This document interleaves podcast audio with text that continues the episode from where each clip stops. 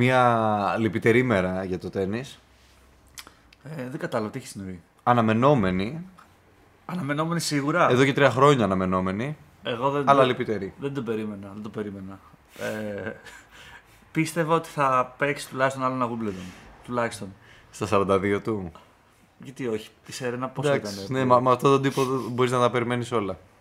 Για όποιον δεν το έχει δει λοιπόν, που πιστεύω ότι αυτή τη στιγμή πρέπει ακόμα και τα παιδάκια στην Αφρική κάπως από ένα, πο- ένα ξέρω εγώ, Ο παπάς λάπτοπ που χωριού του υπάρχει, και ο ο- παπάς χωριού θα τα έχει ενημερώσει. Σίγουρα ξέρουν όλοι ότι ο Ρότζερ Φέντερερ ε, δήλωσε πλέον ότι αποσύρεται επισήμως από το τέννη, καθότι οι τραυματισμοί ε, ήταν ε, των τελευταίων καιρών δύσκολο να επανέλθει από τους τραυματισμούς. Εντάξει, λόγω της ηλικίας, το σώμα του δεν μπορεί να ακολουθήσει αυτό που θέλει το πνεύμα του.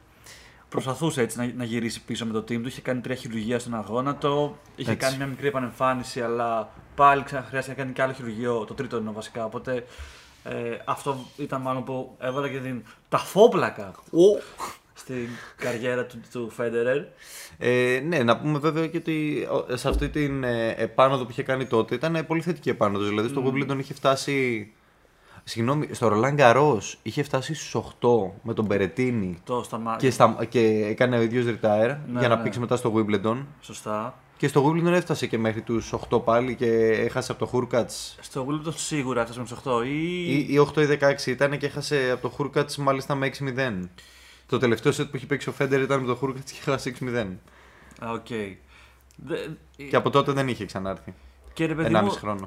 Και έβλεψε ότι είχε το ίδιο στυλ, την ίδια τεχνική, την ωραία, την, την έβλεψε τη μαγεία του. Το μόνο που δεν είχε ήταν ίσως τα τρεξίματα. Ε, το τα footwork ίδια. δε- Ναι. δεν μπορεί να είναι ίδιο. Το footwork είναι το, το πιο απαιτητικό πράγμα στο τέννις και πιστεύω ότι η ηλικία όσο να είναι σε, σε πάει πίσω σε αυτόν τον τομέα. Ναι. Αλλά, αλλά σου- κερδίζει πάρα πολύ σε εμπειρία γιατί από ό,τι καταλαβαίνω, το λένε και οι μεγαλύτεροι ταινίστες ότι το footwork είναι αυτό που το κερδίζεις με την εμπειρία. Αλλά την ίδια στιγμή ο χρόνος δεν βοηθάει σε αυτό γιατί θέλει πολύ καλή φυσική κατάσταση. Ισχύει και ήταν και από τα μεγάλα όπλα του Federer το, το footwork στο, στο πώς να στήνεται. Είναι το λεγόμενο Federer Dance. Federer dance. Εμένα μου άρεσε και ο όρος που είπε και ο, Fedance. το άκουσα που είδες το, ε, το post του Τσιτσιπά ε, για το Federer που λέει τέλος πάντων. Οκ, είπε ότι ήταν, ήταν το είδωλό του, ήταν ο λόγος που ξεκίνησε και λέει ε, και από εκεί έχει βγει και ο, η λέξη Federize. Που είναι να, όχι απλά να κάνεις dominate τον αντίπαλο, αλλά να τον κάνεις dominate with style. Έτσι. Το οποίο ίσχυε, ρε φίλε. Είναι αυτό ότι έβλεψε ότι ήταν σαν να είναι πολύ effortless, effortless το tennis. Να παίζει πολύ, πολύ εύκολα να κάνει όπως τα κάνει, αλλά προφανώς δεν είναι τόσο effortless. Και ειδικά όλο αυτό ξέρεις, κρύβει πίσω του και μια, τερα- ένα τεράστιο ταλέντο που όσο και αν θες να το μιμηθείς δεν είναι και εύκολο. Έτσι, δεν είναι μόνο δηλαδή η σκληρή δουλειά σε κάποια πράγματα, είναι και ένα ταλέντο που ή το έχεις είτε δεν το έχεις, I guess, ε, σε κάποια φάση. Κοίτα να δεις, πάντως ε, είναι απίστευτο ότι μέσα σε ένα μήνα ανακοίνωσαν ε, την απόσυρσή τους οι δύο που θα μπορούσαμε, θα μπορούσαμε να επιχειρηματολογήσουμε ότι είναι οι δύο GOAT του τέννις. Ισχύει. Σε, στις γυναίκες και στους άντρες, η Serena Williams και ο Roger Federer. Θα βρίζουν τώρα ένα, ένα δαλική και οι άλλοι θα λένε. «Ε, Τι είπες τώρα; Ενώ ας πούμε, για τη Σερένα δεν, γίνεται τόσο- δεν, θα- δεν, δεν υπάρχει κάποιος αντίπαλος να πεις ότι α, είναι η Σερένα Υπά, η, υπάρχει η... Πώς τη λένε αυτή. η προηγούμενη που ήταν ε, Ε, που ήταν πριν την Open Era. με 22, που είχε τα 22. Ναυρατιλόβα. Όχι, όχι. Τελειοβλακίες. Στέφη Γκράφ. Στέφη Γκράφ. Η σωστός. Steffi Graf. Ναι. Ε, η οποία πριν την Open Era θεωρητικά δεν υπήρχε τόση γνώση στον κόσμο γύρω από το τέννις, δεν υπήρχε τόση προετοιμασία, τόσοι άνθρωποι να παίζουν με τόσο εξελιγμένα τεχνολογικά προϊόντα. Βέβαια, κάποιος θα μπορούσε να επιχειρηματολογήσει ότι και τότε όλοι παίζαμε την αντίστοιχη τεχνολογία που υπήρχε με τις αντίστοιχες εγκαταστάσεις που υπήρχαν κτλ. Σωστά. Τέλος πάντων, το θέμα μας είναι ότι για κάποιο λόγο ένιωσα πολύ πιο ηχηρό μέσα μου τη- τη- την παρέτηση του Φέντερ από τη Σέρινα Williams. Ένιωσα ότι επηρέασε πολύ περισσότερο κόσμο, ότι υπήρχε πολύ μεγαλύτερο hype γύρω από αυτό.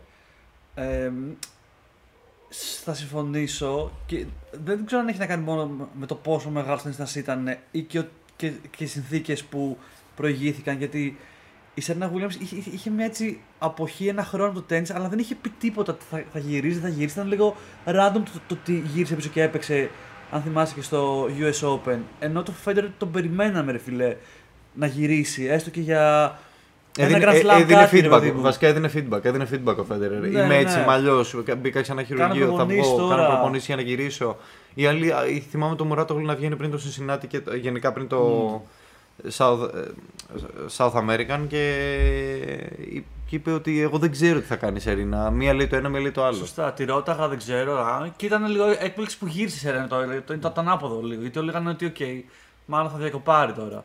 Ναι, ο ε... Φέντερερ είναι διαφορετικά και γενικά, ρε παιδί μου, όταν έγινε στο Wimbledon φέτος για τα 100 χρόνια του Central Court. Ε, ξέρεις, έβγαλαν πάρα πολλούς παλιούς πρωταθλητές. Ακόμα ναι. και το Rod Laver. Μιλάμε τώρα, πήγανε 1960 ας πούμε, σε πρωταθλητές. Ε, και τους βγάζανε ανα άτομο που έχει κερδίσει, ανα πόσα Grand Slam έχουν κερδίσει. Λέει δηλαδή ένα Grand Slam, έχουμε αυτόν, αυτόν, αυτόν, αυτόν, δύο Grand Slam. Αυτόν. Ε, και φτάνει στα 6 Grand Slam που είναι ο Τζόκοβιτ. Ε, στα 6 Grand Slam που ήταν ο Τζόκοβιτ. Για το US Open λέμε τώρα. Ναι. Όχι, για το Wimbledon. Τέλο πάντων, κι άλλο ή μόνος του ήταν. Πώς νομίζω ήταν άλλη μια γυναίκα. Τέλος πάντων.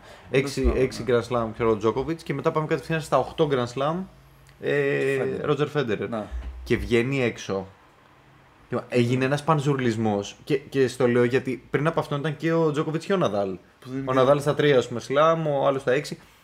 Είδαμε δηλαδή την αντίδραση του κόσμου. Ναι. Όταν βγήκε ο Ναδάλ. Είδες την αντίδραση του κόσμου όταν βγήκε ο Τζόκοβιτ. Όταν βγήκε ο Φέντερερ, μαλάκα λέω θα πέσει το γήπεδο.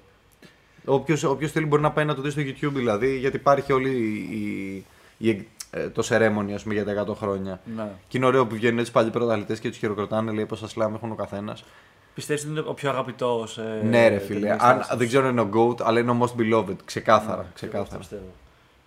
Είναι, είναι ρε παιδί μου. Έχει, έχει φέρει αγάπη για το σπορ. Δηλαδή ο κόσμος έχει. Ξέρεις πόσος κόσμος έχει ξεκινήσει να βλέπει τέννη επειδή είδε το Φέντερ να παίζει; Και έχει ακριβώς αυτό το laid back, laid back style, ας πούμε, που νιώθεις ότι το κάνει ε, σαν μπλάκα. Είναι, πούμε, είναι αυτό ότι Σαν προπονησούλα. Ο άλλος τον βλέπει και λέει: Ο Μαλάκα αυτό είναι πολύ όμορφο. Α το ξεκινήσω κι εγώ. Ακριβώς. Δηλαδή και εγώ λίγο Φέντερ ε, ε, θα ήθελα ξέρεις, να μην μυθώ σαν στυλ. Δεν είναι ότι, ότι είναι κοντά, αλλά δηλαδή προς τα εκεί πάω. Και, και πέρα από αυτό, νομίζω ότι είναι και σαν χαρακτηριστική που είναι πάντα με το χαμόγελο. Ξέρεις, ε, και εκτός ε, γηπέδου δεν είναι είναι warrior. Είναι αυτό που λέει και ο Τσιπάς. Αλλά δεν φαίνεται τόσο πολύ ότι είναι warrior. Δηλαδή και, και θα κάνει και πολλά λάθη μες στο match, αλλά θα κάνει focus όπου πρέπει. Ε, είναι πολύ, πολύ διασκεδαστικό και fun και light να το βλέπεις να παίζει.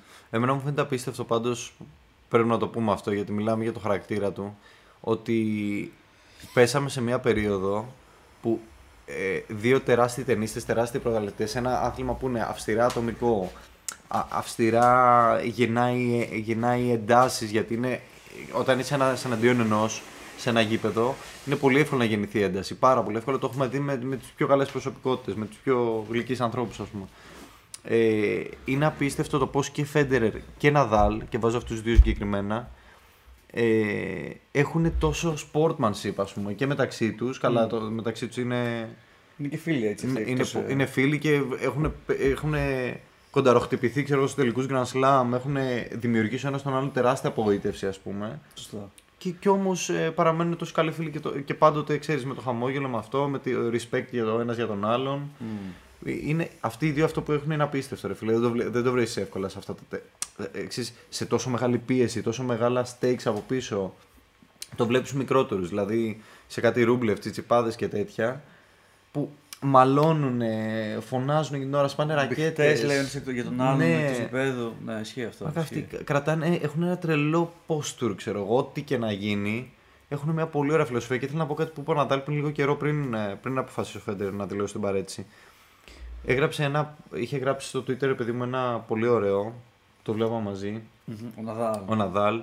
Ότι ε, όταν, στο βιβλίο του βασικά, αυτό που μας λέει από το βιβλίο του, που ναι, λέει ότι ναι. όταν, όταν χάνεις, ας πούμε, όταν, ε, όταν ένας πόντος δεν πάει με τον τρόπο που θέλω, ε, είναι πολύ δύσκολο ψυχολογικά, αλλά πρέπει να δουλέψεις, ε, πρέπει να δουλέψεις για καιρό πάνω, πάνω στο συγκεκριμένο feeling ότι πρέπει να αποδεχτείς ότι δεν είσαι τέλειος, γιατί στο τέννις η τελειομανία είναι ένα πολύ βασικό πρόβλημα που υπάρχει. Ναι. Πρέπει να αποδεχτείς ότι δεν είσαι τέλειος και ότι όσο καλός είσαι και εσύ είναι και ο αντίπαλό σου και μπορεί και ο αντίπαλό σου να κάνει κάτι στο οποίο δεν θα μπορούσε να βρεις λύση. Ή αντιστοίχως και εσύ τα λάθη που κάνεις δεν είναι γιατί δεν είσαι τέλειος, αλλά γιατί όλοι έχουμε σε ένα επίπεδο ένα περιθώριο λάθο που θα γίνει μες στο μάτι. Σου λέει δεν υπάρχει το, το, το τέλειο παιχνίδι, το τέλειος παίκτης. Δηλαδή πάντα θα.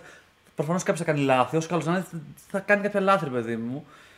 Και ότι το λέει και όλο, το λέει και όλο σε, σε σχέση ότι βλέπει πολλούς νέους παίχτες που πώς εκνευρίζονται με το παραμικρό Ακριβώς. και χάνουν τον έλεγχό τους. Και σου λέει: Οκ, είναι πολύ βασικό να, να, να κάνεις ένα step back, να πει, να, έστω και σιωπηλά από μέσα, σου, όχι στον αγώνα να, να χειροκροτήσεις, δεν χρειάζεται, να, να πεις μπράβο στον αντίπαλο για τον πόντο που έβαλε. Πω, πω, σωστό ρε φίλε, ναι. Αυτό ακριβώς. Και να ηρεμήσει λίγο και να, να συνεχίσει focus χωρίς να χρειάζεται να, να νευριάσει για κάθε πόντο που τρως ή, κάθε Ρε, πόντο αυτό που ήταν χάνεις. τρελά φιλοσοφημένο. Να, να, Ισχύει. να λες από μέσα σου μπράβο στον άλλον για τον υπέροχο πόντο που έβαλε. Γιατί αυτό πράγμα σε κάνει όντως να θες να παίξεις κι άλλο, όντως να αποδείξεις κι εσύ περισσότερο την αξία σου. Σωστά. Αλλά αν- άμα χάνεις τον αυτοέλεγχό σου γιατί δεν πήγε κάτι τέλεια, δεν, δεν μπορώ να σκεφτώ πιο χαρακτηριστική περίπτωση από, από το Ρούμπλεφ. Ναι, και ο εγώ οποίος αυτό θα πρέπει θέλω. να διαβάσει αυτό το βιβλίο, μάλλον. να το Πραγματικά, προτείνουμε. Δεν, δεν ξέρω αν το έχει διαβάσει όχι, αλλά ναι. Είναι προφανές ότι είναι τελειομανής. Δηλαδή σε κάθε λάθος μπάλα βρίζεις τον εαυτό του τύπου είναι δυνατόν εσύ να κάνεις τέτοιο λάθος. Ε, Ρε φίλε, ναι. για να το κάνεις όμως σε κάθε, σε κάθε μάτς δεν έχεις καταλάβει ότι είναι μέρος της προσωπικότητας και αυτά λάθη. Μέρος τη αντίληψής σου, της ικανότητάς σου να είναι και αυτά λάθη μέσα. Ε, και είναι αυτό το. το πηγαίνουμε παίχτη σε παίχτη, αλλά εντάξει, έχει, έχει και αυτό έτσι, το ενδιαφέρον του. Που υπάρχει ένα ντοκιμαντέρ, δηλαδή δείτε το στο YouTube για το Ρούμπλεφ. Είναι στα, βέβαια στα, στα ρώσικα. Ε, που στην ουσία είναι μια δημοσιογράφος που ακολουθεί λίγο. μι- Μιλάει βασικά με τον Ρούμπλεφ, ε, του παίρνει συνέντευξη και κάνει λίγο flashback στη ζωή του. Δείχνει βιντεάκια από τη μητέρα του που ήταν προπονήτριά του από μικρό παιδί και λέει πόσο σκληρή ήταν μαζί του, ρε παιδί μου, πόσο τον, τον ήθελε να είναι τέλειος, του φώναζε. Και λέει μήπως όλα αυτά έχουν. πόσο κοντρόλαρε τη ζωή του γενικότερα και το Στέν. Λέει μέχρι τα 20, μέχρι τα 20 κάτι του.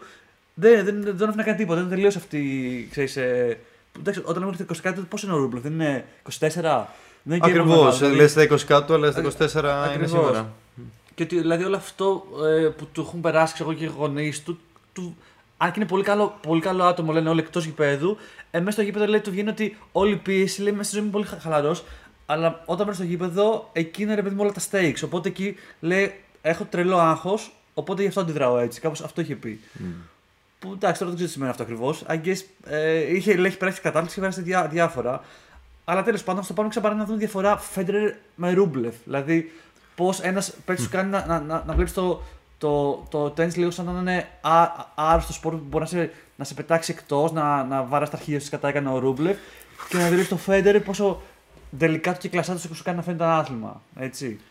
Ναι, ναι, σωστό. Δηλαδή ένα παιδί, ένα παιδί μικρό σήμερα που βλέπει αγώνες κυρίως του Ρούμπλεφ για το Φέντερερ θα το δει μόνο στο YouTube. Σωστά. Ε, είναι σίγουρο ότι δεν νομίζω ότι είναι ιδιαίτερα ελκυστικό για κάποιον α, που δεν θέλει απλά να, να γελάει ας πούμε εις βάρος του Ρούμπλεφ σε όλες αυτές τις αστείες στιγμές γιατί μπορεί να το γυρίσει σε μια γελιότητα και να γελάς γιατί όντως αυτά μπαίνουν και σε αστεία βίντεο της Tennis TV ας πούμε οι αντιδράσεις του Ρούμπλεφ Σωστό. αλλά άμα δεν είναι γελάσεις δεν νομίζω ότι σε ελκύει να μάθεις το άθλημα.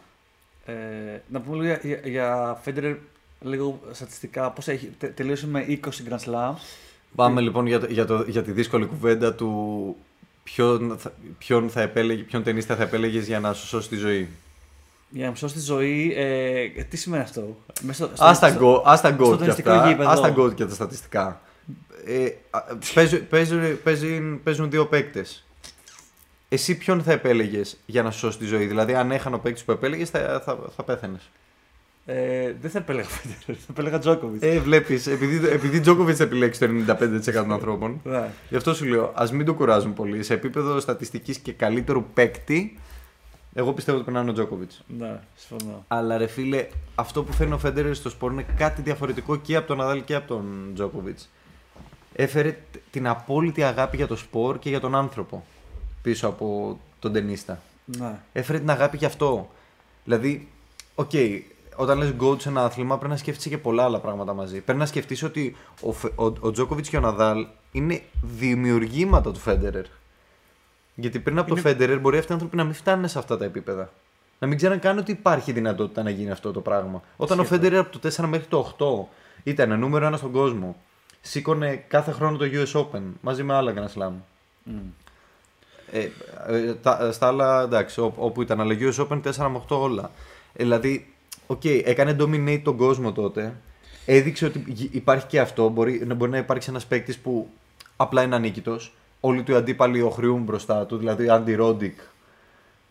Λέγαμε θα γίνει multi Grand Slam champion και τέτοια. Υπήρχε ένα hype γύρω από τον Andy Roddick και απλά ο Federer τον τελείωσε. Ναι. Τον τελείωσε για όλη τη ζωή. Δεν, δεν υπήρχε rivalry. Τον τελείωσε. Πόσοι άλλοι, Αντρέ Άγκασι, από την ώρα που ήρθε ο Φέντερερ τέλος. Ο Φέντερερ Λέιτον Χιούιτ. Όλους αυτούς τους έσβησε. Δηλαδή, έτσι, ε, όταν ήρθε ο Φέντερερ στο, στη σκηνή, στην ταινιστική σκηνή, απλά τους έσβησε. Και είναι σαν, ο Φέντερερ είναι σαν, σαν να πατάει σε δύο διαφορετικές γενιές τένις, παιδί Έτσι. μου. Είναι αυτό. Δηλαδή, είναι με τους παίκτες που είπες, ε, Άγκασι, ε, ε, Hewitt. Άντι Ρόντικ.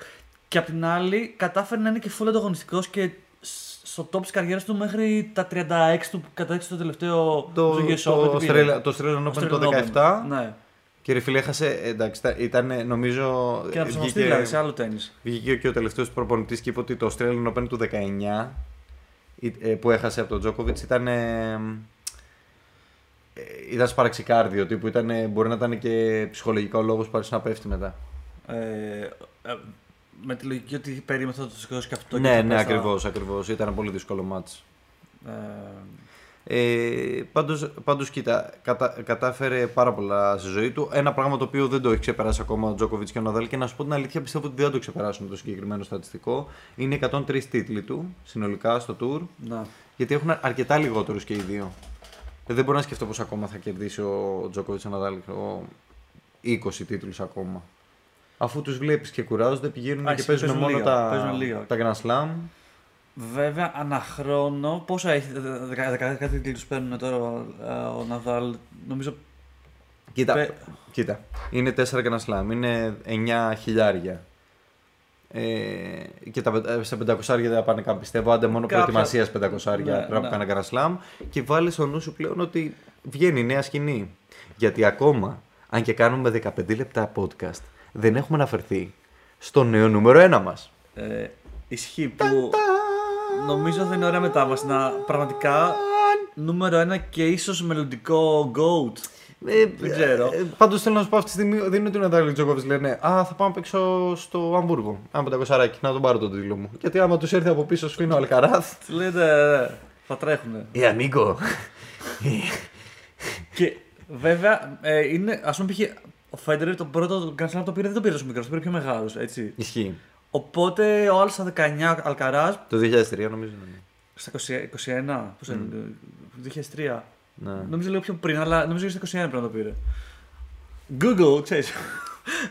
ε, πάντως, ε, νομίζω ναι, ο Αλκαράς πάλι ε, έκανε το θαύμα του ε, και έδειξε, ρε παιδί μου, πόσο πέρα από πολύ καλός ταινίστας έχει και πολύ ε, δυνατό πνευματικό παιχνίδι γιατί έπαιξε πολύ, πο- πολλά δύσκολα μάτς στα, στα, 5, στα 5 sets ε, και κατάφερε Ξέρεις, σε κάτι, νομίζω ήταν- ήταν το δεύτερο US Open που κατεβαίνει. Πέρσι, ε, νομίζω το δεύτερο US Open. Ναι, Ναι, ναι, και μάλιστα το πρώτο US Open είχε κερδίσει και τον Τσιπά ε, στους 16 και είχε πάει στους 8. Ναι, νομίζω ήταν τότε που. Ήταν, όταν είχε κερδίσει το Τσιπά, είχε πει ήταν το σημαντικ, η σημαντικ- η σκα- σημαντικότερη νίκη της καριέρας μου τότε. Ναι, πέρσι, ρε ακριβώς, παιδί μου, Γιατί ακριβώς. ήταν σε top 10 πέφτει και τα σχετικά. Ε, και ήταν, ρε παιδί μου. Υπάρχει, προφανώ υπήρχε μεγάλο βάρος και πίεση στον Αλκαράς γιατί ε, είχαν φύγει όλοι άλλοι από τη μέση ε, στον τελικό. Δηλαδή ήταν ο- το, και δεν, δεν ήταν μόνο το πρώτο Grand Slam, ήταν και, να, να, ήταν, ε, και ο νικητής να περάσει πρώτος στο ranking ε, στο ATP. Ήταν ε, αυτός ή ο Κασπερού δηλαδή παίζανε στο τελικό. Και στην ουσία έγινε και ο νεότερος παίχτης που φτάνει στο νούμερο 1 του κόσμου, έτσι. Δηλαδή έχει κάνει τρελά, τρελά πράγματα ο, ο Καρλίτο. Ε, και μετά ρε παιδί μου είδα και τον ε, coach του που, που μιλούσε και λέει να ξέρετε ότι έχετε δει μο- μόνο το 60% της, της δυνατότητας του, του Αλκαράζ. Αυτό, δε, τρελό, τρελό που το είπε. Ε, και οπότε λέμε ρε φίλε, τι, δηλαδή, τι, τι, τι άλλο θα κάνει αυτό το παιδί; Τι περιμένεις ακριβώς; Ε, αλλά πριν φτάσουμε στο πώς κατάφερε ο Αλκαράς να ε, σηκώσει το US Open, ας σταματήσουμε από εκεί που αρχίσαμε, που ήταν, δηλαδή στο προηγούμενο επεισόδιο ήμασταν στη, στον πρώτο γύρο, Wimbledon το 2003, πάντως όντως ο Φέντερ ήταν το, ε, το πρώτο του Grand Slam. στα ε, 2003. Ναι, ρε φίλε, που είναι μετά, δηλαδή. ε, Είναι αργά όντως. Ξεκίνησε να, να κερδίζει Grand Slam μαζί με το Ναδάλ. Μμ. Και ο Wimbledon έχει πάρει περισσότερα, έτσι, πως 8. Έχει πάρει 8 ο Wimbledon, πώς έχει πάρει ο Federer; Ο Φέντερ έχει πάρει 8, ναι. Ναι. Και η Ναυρατιλόβα έχει πάρει 9, να το πούμε γι' αυτό. Oh damn. Λοιπόν, ωραία, οπότε πάμε λίγο να δούμε στο US Open. Από την αρχή, πώς, ε, ε, είχαμε σταματήσει τον πρώτο γύρο που είχε χάσει ο Τσιπάς. Ε, ε, από έναν, ε, δεν ξέρω κι εγώ, δεν υπάρχει καν στο δανειστικό χάρτη. Ναι, ο Ντάνιελ Ελάχη Γκαλάν υπάρχει στο χάρτη της ITF. Στα ITF, σωστά.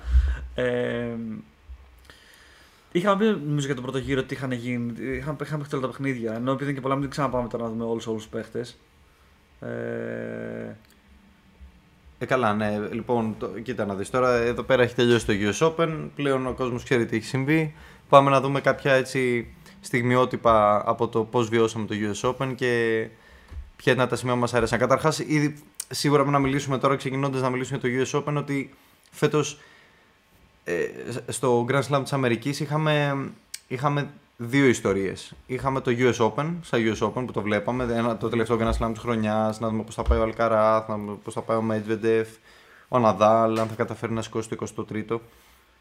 Κουλουπού κουλουπού.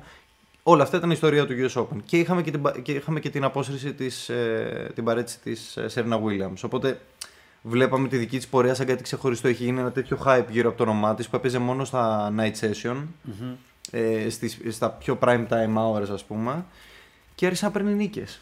Εκεί που περιμέναμε από τον πρώτο γύρο ας πούμε, να, να, να την αποχαιρετήσουμε, ξαφνικά νικάει, νικάει, νικάει και λες τι γίνεται, πού πάει ακριβώς; Τη είχαν κάνει και τελετή για να, ξέρεις, για να τη χαιρετήσουν στον πρώτο γύρο. Α, ε, ναι, είπαν ότι είτε νικήσει είτε χάσει, θα κάνουμε την τελετή από τον πρώτο γύρο για να μην έχουμε τη μεταφορά. Ναι. Και γιατί ο κόσμος είχε πληρώσει πάρα πολύ ακριβά εισιτήρια, δεν μπορεί να τον βάζεις να πληρώνει 4 χιλιάρικα για να του λες μετά Α, νίκησε, ξανακλείσει 4 χιλιάρικα την επόμενη φορά.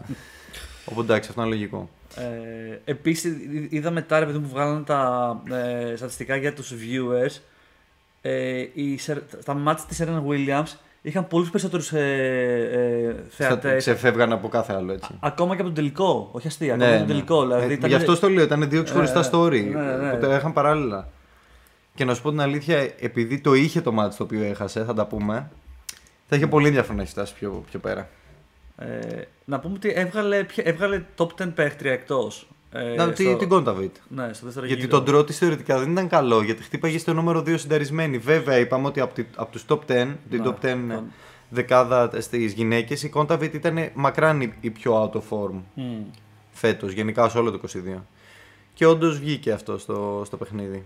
Και η Σερένα έπαιζε, ρε παιδί μου, ξέρεις, δεν είναι ότι έπαιζε άσχημα, έπαιζε πολύ καλά, πολύ σταθερά. Ε, άντε, ίσως λίγο football να μην είχε, δεν ξέρω. Ε, που και πάλι έτρεχε όσο, όσο τη επέτρεπε. Ε, σίγουρα, σίγουρα δεν ατομή μπορούσε της. να έχει το φούτουρο των άλλων κοριτσιών ή το, το- αυτό που είχε η ίδια πριν από 10 χρόνια, αλλά είναι απίστευτο ρε φίλε να βλέπεις να παίρνει τέτοιες νίκες σε Grand Slam. Γιατί και οι άλλοι δεν είναι ότι θέλουν να τη δώσουν την νίκη. Κανένας δεν θέλει να τη δώσει την νίκη. Προφανώς τώρα. Είναι Grand Slam.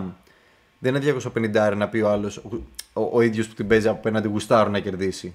Ναι. Όπα, εντάξει, είναι Grand Slam. Θέλω κι εγώ να συνεχίσω. Είναι η ευκαιρία μου να, να δείξω τα ταλέντα μου, το τι κάνω. Είναι τόσα λεφτά από πίσω. Δεν είναι. Με βλέπει τόσος Κανένα, κόσμος. ναι, κα, κανείς δεν θα της χαριστεί τη Σέρνα Williams. Εννοείται, εδώ. εννοείται. Ε,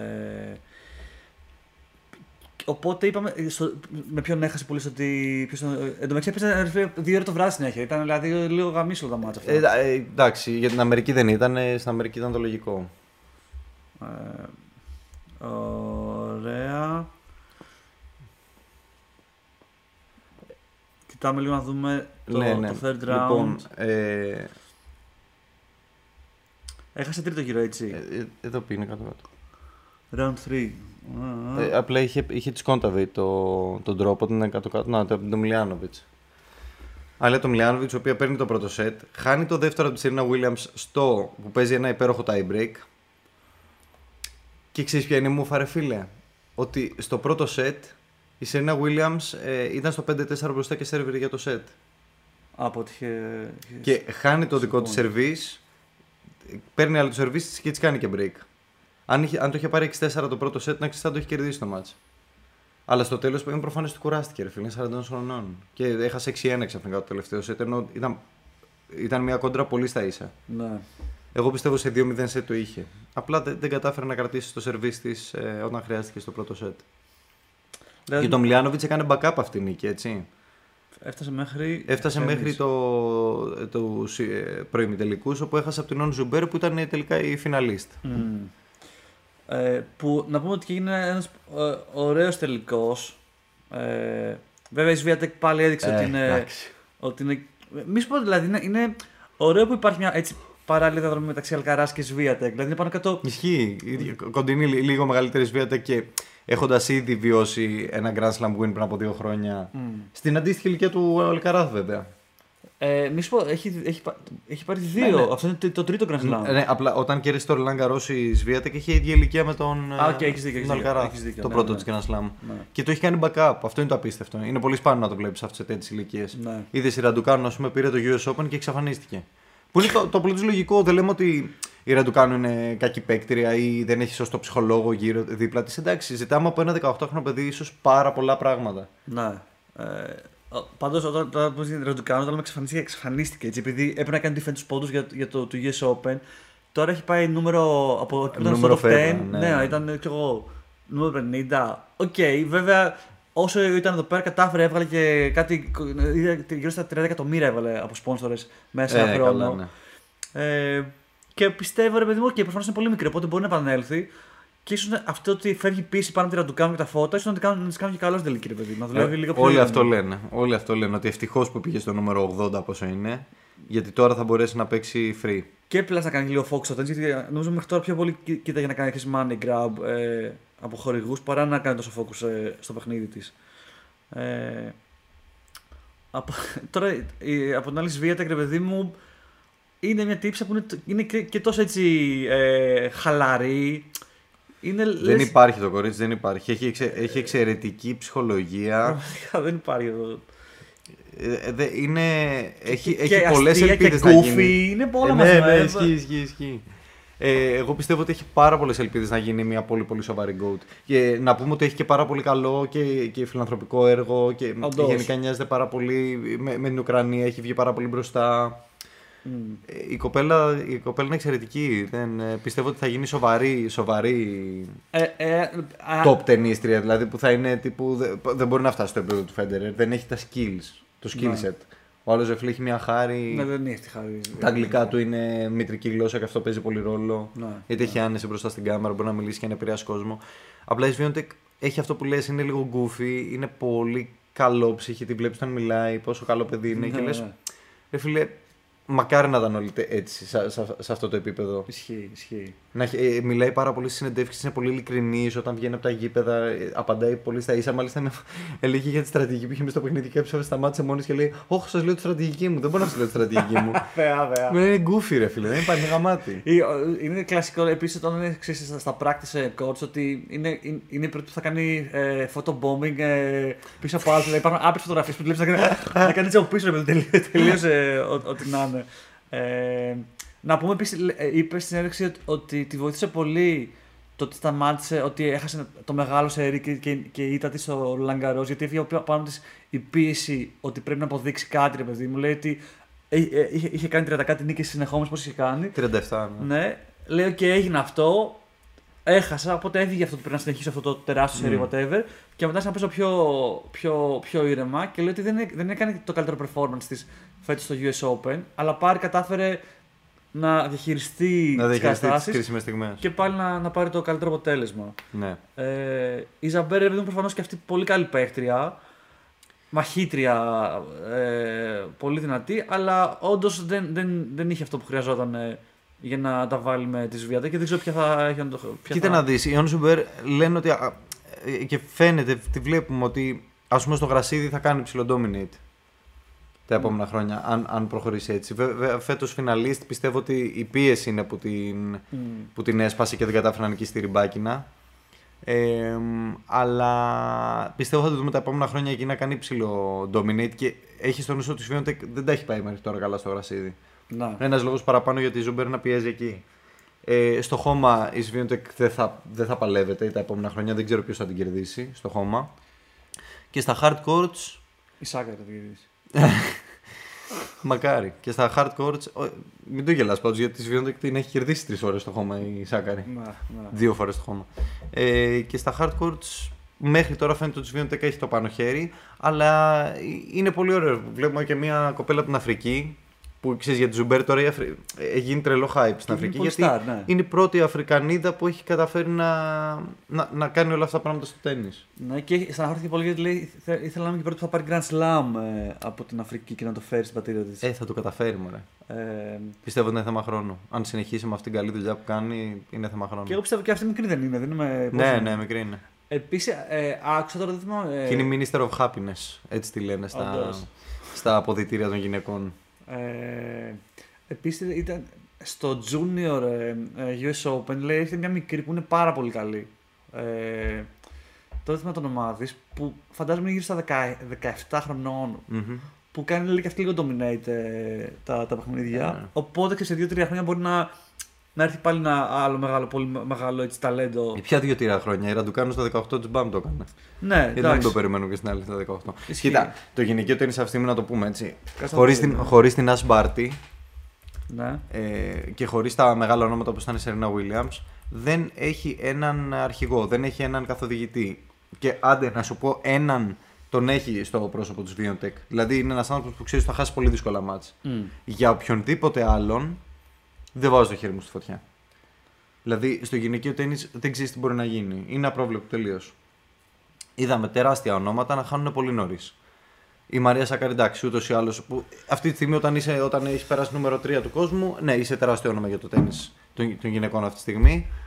Ε, είναι τελείως ανισόρροπο το παιχνίδι αυτή τη στιγμή σε, σε επίπεδο νίκης ήττας. Ε, Είπες νούμερο 3. Ξέρεις, τώρα, τώρα παίζει να βγει εκτός και του, να μην πάει καν στα, στα finals, στα WTA finals. Γιατί Πολύ έχει- λογικό, ρε. έχει Φέτο πέσει- ήταν πάρα πολύ κακό παιχνίδι. Το Ε, ξέρει και έχει- για- το, το ξέρουμε όλοι. Νομίζω 8 έχει πάει στο. να σου στο πω την ranking. αλήθεια, εμένα θα μου κάνει πάρα πολύ εντύπωση να είναι στο, στο τέλος, στους 8. Ε, υποτίθεται τώρα, δηλαδή έχει τελευταία της ευκαιρία να, Να παίξει το χιλιάρι του Παρισίου, ας πούμε, καλά και σε κάνα πεντακοσάρι πριν. Για να δούμε. και να κερδίσει ότι προλαβαίνει, ναι. Πάντως θέλω να σου πω, ρε φίλε, Πάολα Μπαντόσα, Μουγκουρούθα, Κβίτοβα, δηλαδή είναι μεγάλα ονόματα στο τένις στις γυναίκες που λέμε α, μεγάλα ονόματα. Α, Βικτόρια Αζαρένκα, Σαμπαλένκα και δεν ξέρεις τι κάνουν. Πάνε και χάνουν από πρώτους γύρους. Α. Το, το, το top 10. Δηλαδή, οκ, ρε φίλε, το, το χάνω. Συγγνώμη, δεν μπορώ να το παρακολουθήσω εύκολα. Μ- Η, η μόνη στην οποία έχω πλήρη πεποίθηση και ξέρω ότι και να χάσει ένα ματς θα το παλέψει μέχρι τέλους είναι η Σφιόντεκ. Άντε, πες και η Ζαμπέρ που όντως το, το, Έχει το, ανέβει. τελευταίο ένα χρόνο ρε φίλε έχει αρχίσει και εδραιώνεται στη, θε- στη θέση της. Να, ναι. Αυτές οι δύο δεν υπάρχει άλλη με την οποία να νιώθω τέτοια σιγουριά. Είναι εντυπωσιακό αυτό. Δηλαδή, το, το λένε και όλοι ότι είναι ό,τι, ο- ό,τι βρέξει και κατεβάσει το. Ειδικά αφού φύγει και η Μπάρτη, που ήταν και αυτή μια πολύ σταθερή παίχτρια. Και αυτό ακριβώς. Από τότε που έφυγε η Μπάρτη, ε, έχω την αίσθηση ότι η Σφιόντεκ ε, την αντικατέστησε. Ακριβώς, ακριβώς. Ε, και επίσης πολλοί λένε ότι ρε παιδί μου, όπως τη λέμε σαν χαρακτηριστικά της Σβιάτεκ, ότι παίζει να κάνει αντίστοιχη κίνηση με την ε, Μπάρτι, δηλαδή να πάρει να τα γαμίσει όλα μέχρι τα 28-27 και να, να φύγει και Να αυτή. ρε σκοτώ να παιδί μου, φύγει. ότι- Η αλήθεια είναι πάρα πολύ goofy, αλλά ε, Ε, ε, πιστεύω ότι λατρεύει τρελά το τένις για να το κάνει αυτό. Ναι, θα, θα δείξει. Δηλαδή, και η Μπάρτι το, το λατρεύει, αλλά και. Ε, Η Μπάρτι έπαιζε και γκολφ, Ναι, ναι. είχε και άλλες ασχολίες, είχε ξαναπαραιτηθεί στα 19 της. Είχε ξαναπερθεί την αλήθεια. Οκ, ρε φίλε, δεν είναι. Απλά σου- βασικά είναι αυτό ότι λες ότι όταν, όταν τα. Ξέρεις, φαι- σου φαίνεται τόσο εύκολο το σπορ και ότι ξέρεις, τις κάνεις όλο το dominate, μπορεί μετά από κάποια φάση να λες: OK, Να τα βαρεθείς. πήρα όλα, πήρα τα εκατομμυριά μου, ας δούμε τι άλλο υπάρχει. Να στη ζωή». επανέλθουμε στον Φέντερερ. Ε, Και στον ναι. Ναδάλ και στον Εν Τζόκοβιτς. τω Πόσο μεταξύ- τρελό είναι ότι αυτοί οι τρεις κάνανε τόσο dominate, κερδίσανε τόσο Grand Slam τίτλους και ακόμα και σήμερα λένε πόσο λατρεύουν το τένις και δεν σταματάνε. Ισχύει αυτό. Όλο ναι. ο Και Λέκα κάνουν έχει ό,τι 20 μπορεί- Grand Slam και έκανε στα 40 στα 43 Τρία χειρουργία. χειρουργία να επιστρέψει από Και είναι πολύ εκατομμυριούχος. Ναι, ισχύει. Ε, αυτό είναι ε, η αρρώστια και η αγάπη για το τέννις μόνο. προφανώς. Δεν υπάρχει αυτό το πράγμα, ρε φίλε. Δεν υπάρχει. Πόσοι, πόσοι θα κάναμε argue ότι στη θέση του με 100 εκατομμύρια στο λογαριασμό μου δεν θα άγγιζα ξανά μπάλα του τέννις. Ναι, Μόνο για πλάκα θα το έκανα. Και πιο πολλά, 100 νομίζω είναι λίγα. 100 παίζανε μόνο, δεν ξέρω και εγώ Τι τι. εγώ. σπόνσορες του για δύο χρόνια, ξέρω. Πρα- εγώ, ναι. Πραγματικά, πραγματικά. Ε, Σου λέω, εγώ είναι δισεκατομμυριούχος, δεν Ναι. ξέρω πόσο είναι. Αλλά θέλω να σου πω. Δηλαδή, οκ, έχεις κάνει achieve τα πάντα και δεν σε ενδιαφέρει κάτι άλλο, να παίζεις τέννη και την οικογένειά σου. Ναι. Και το κάνουν. Ε, ρε φίλε, αυτοί οι τύποι έχουν, έχουν ένα mentality πολύ συγκεκριμένο για να καταφέρουν να γίνουν αυτό που είναι. Και δεν λέω ότι δεν έχει μια, ένα, ένα αιμονικό χαρακτήρα από πίσω, δεν λέω ότι δεν έχει κάτι λίγο άρρωστο, Να. γιατί πολύ λίγοι θα το κάνουν αυτό, αλλά αυτό είναι και η τελειότητα που απαιτούμε από ένα πρωταθλητή στον πρωταθλητισμό. Να το θέλει τόσο πολύ που να είναι έτοιμος να παρατάει λεφτά, οικογένειες, τα πάντα και να τρέχει και να ασχολείται με αυτό το πράγμα. να διακινδυνεύει το σώμα. Δηλαδή, ο, ποιος, στον Ναδάλ το λέγανε ότι. ή, ή, ή ακόμα εντάξει, εγώ βάζω μέσα στην εξίσωση και τον. Ε, ε, Πώς λέγεται τον Άγγλο ε, που έκανε. Τον Αντιμάρη. Τον Αντιμάρη, που μπορούσε να είναι άβριστο τύπος έτσι με αυτό που έκανε. Και το, Έχεις δίκιο. Αλλά να σου πω κάτι, αυτός τουλάχιστον μπορούμε να πούμε ότι είχε ένα setback α- α- α- από το γεγονός ότι δεν κατάφερε να κερδίσει αυτά τα Grand Slam γιατί τραυματιζόταν. Γιατί είχε αυτούς τους τρεις που τους πάλευε. Έπαιρνε νίκες από Ναι. αυτούς τους τρεις και σε Ναι. μεγάλα επίπεδα, σε μεγάλα stages. Και οκ, τραυματίστηκε και δεν το επέτρεπε το σώμα του να το κάνει. Οπότε εκεί τουλάχιστον καταλαβαίνω τους λόγους για τον οποίο ήθελε να επανέλθει για να αποδείξει τον εαυτό του και σε όλους ότι είμαι, θέλω να είμαι Big Four. Ναι. Ε, Ναι, αλλά ρε φίλε, οκ, κερδίσαν ο καθένας από 20 Grand Slam, ας πούμε. Δεν, δεν σταματάνε, δηλαδή. Είναι σαν αυτό που έλεγε ο Πλάτωνας για τους πολιτικούς, ότι δεν πρέπει να έχουν οικογένεια για να ασχολούνται μόνο με αυτό. Είναι έτσι και εμείς όλοι, ρε παιδί μου, θέλουμε να βλέπουμε αυτό το πράγμα και δεν μας ενδιαφέρει τι, αν έχουν ζωή, αν έχουν τι άνθρωποι είναι, αν πρέπει να ταξιδεύουν όλο τον κόσμο, μόνο και μόνο για να περνάμε εμείς καλά. Άρα για να το κάνεις αυτό το πράγμα, για να καταλήξω, πρέπει εσύ να το θέλεις σαν τρελός. ναι. Γιατί παίρνουν τόσα πολλά λεφτά, φίλε, που άμα γουστάρουν, σηκώνονται και φεύγουν και δεν τους ξαναβλέπουμε. Εδώ ξέρω, θυμάστε τη διαφήμιση που έκανε τώρα Φέντερ πριν, ε, που ήταν το κλασικό που ε, με κάτι μακαρόνια, που ήταν ένα παιδί, ρε παιδί μου. Ε, η διαφήμιση που ξεκινάει η διαφήμιση λέγοντας, δείχνει ε, μια συνέντευξη τύπου που είναι ένα μικρό παιδί και, και ρωτάει το Φέντερ, Φέντερ θα παίζει για τα επόμενα 8 χρόνια, γιατί θέλω, να- θέλω όταν γίνω προ να, να παίξω μαζί. Και, σκάει, και μετά σκάει σε ένα. Ε, μα, και δείχνει μετά η επόμενη σκηνή. Αυτό το μικρό που έχει γίνει πλέον έχει, έχουν περάσει τα χρόνια, δηλαδή και από 8 χρόνων έχει γίνει ξέρω εγώ 17 και παίζει ένα, ε, 16 ξέρω, και παίζει ένα τουρνουά. Εμφανίζεται σε ένα κλαμπ και ξαφνικά εκεί πέρα που δεν ξέρουμε ποιο θα παίξει, του λένε ότι απλά έλα εδώ πέρα θα. Ε, Του σκάει ο Φέντερερ από το πουθενά και άλλο τρελαίνεται γιατί όντως τηρεί την υποσχεσή του και μετά από 8 χρόνια παίζει με το Φέντερερ και προφανώς του κάνει ξέρεις τον ίδιο πραγματικότητα. Δεν είναι προ- α, επίσημο μάτι, είναι απλά ξέρω εγώ, σαν Ε, ένα ε, club tennis exhibition whatever. Exhibition μας. ναι. Και στην ουσία, ρε παιδί μου, η διαφήμιση κλείνει ότι αυτό είναι η διαφήμιση της, ε, των ζυμαρικών που διαφημίζει ο Φέντερ, βέβαια. Όπως και να έχει, μόνο και με αυτή τη διαφήμιση παίζει να πήρε ξέρω, εγώ, 50 εκατομμύρια. Πώς το Ναι, πω, ναι, δηλαδή. ναι, ναι, ναι. Τα λεφτά δεν λένε τίποτα για αυτούς. Και προφανώς θέλω να δω και πώς θα, πώς θα είναι η, καριέρα, η ζωή τους μετά το τέννη. Δηλαδή, θα γίνουν προπονητές, θα γίνουν κάτι, ε, όλοι αυτοί. Ε, Κοίτα να δεις, ο Φέντερερ, δεν, ε, πολλοί λένε πρέπει να γίνει προπονητής, πρέπει να γίνει προπονητής, αλλά ρε φίλε δεν πάει έτσι. Είναι, είναι σαν το πιάνο. Όταν, όταν πας να κάνεις πιάνο σου δίνουν τρεις επιλογές. Σου λένε ή θα γίνεις συνθέτης, θα γράψεις τραγουδιά για δικά σου, ή θα γίνεις εκτελεστής παντών τραγουδιών, ή θα γίνεις δάσκαλος. ναι. Ένα από τα τρία. Δεν μπορεί και τα τρία ταλέντα να τα έχεις ταυτόχρονα και δεν μπορείς να το κάνεις αυτό το πράγμα και σε, σε μια ζωή μέσα. Αντίστοιχα και στο τέννη θα πω ότι ο μεγαλύτερος ταινίστα του κόσμου δεν σημαίνει ότι μπορεί να είναι καλός στον τρόπο που δίνει συμβουλές και στο πώς περνάει στον, στον άλλον Να. αυτό που θέλει. ναι. Οπότε δεν ξέρω αν θα γινόταν ποτέ καλός προπονητής, αν θέλει να γίνει προπονητής. Αλλά το μόνο σίγουρο είναι ότι θα ασχολείται με το τέννη, φίλε. Γιατί ας πούμε στο Labor Cup είναι. Είναι στο παραγωγός του Ναι, ναι, ναι, Labor ναι, Cup. ναι. Έχει δηλαδή βάλει χρήματα στο να φτιάξει το Labor Μμ, Cup. μμ. Και γενικά πιστεύω ότι θα, θα ασχοληθεί πάρα πολύ με την ε, αναβάθμιση του τέννις, με το να φτιαχτούν νέα, Οπότε μπορεί να πιστεύω ότι θα νέα μπορεί τουρνουά, ξέρω εγώ, exhibition matches, τέτοια, νέα, να μην είναι δηλαδή νέα είδος στο, τουρνουά. να μην είναι στη βιτρίνα ξέρω, σαν προπονητής, αλλά κάπου στο background κάτι να συντελεχθεί σε διάφορα πράγματα που έχουν κάνει το Πιστεύω τέννις. θα είναι συντελεστής ακριβώς σε πολλά, σε πολλά πράγματα και με τόσα λεφτά που έχει πιστεύω θα επηρεάσει και πάρα πολύ. Ε, Να, να αναβαθμίσει δηλαδή την εικόνα του τε- που έχουμε εμείς για το τέννη.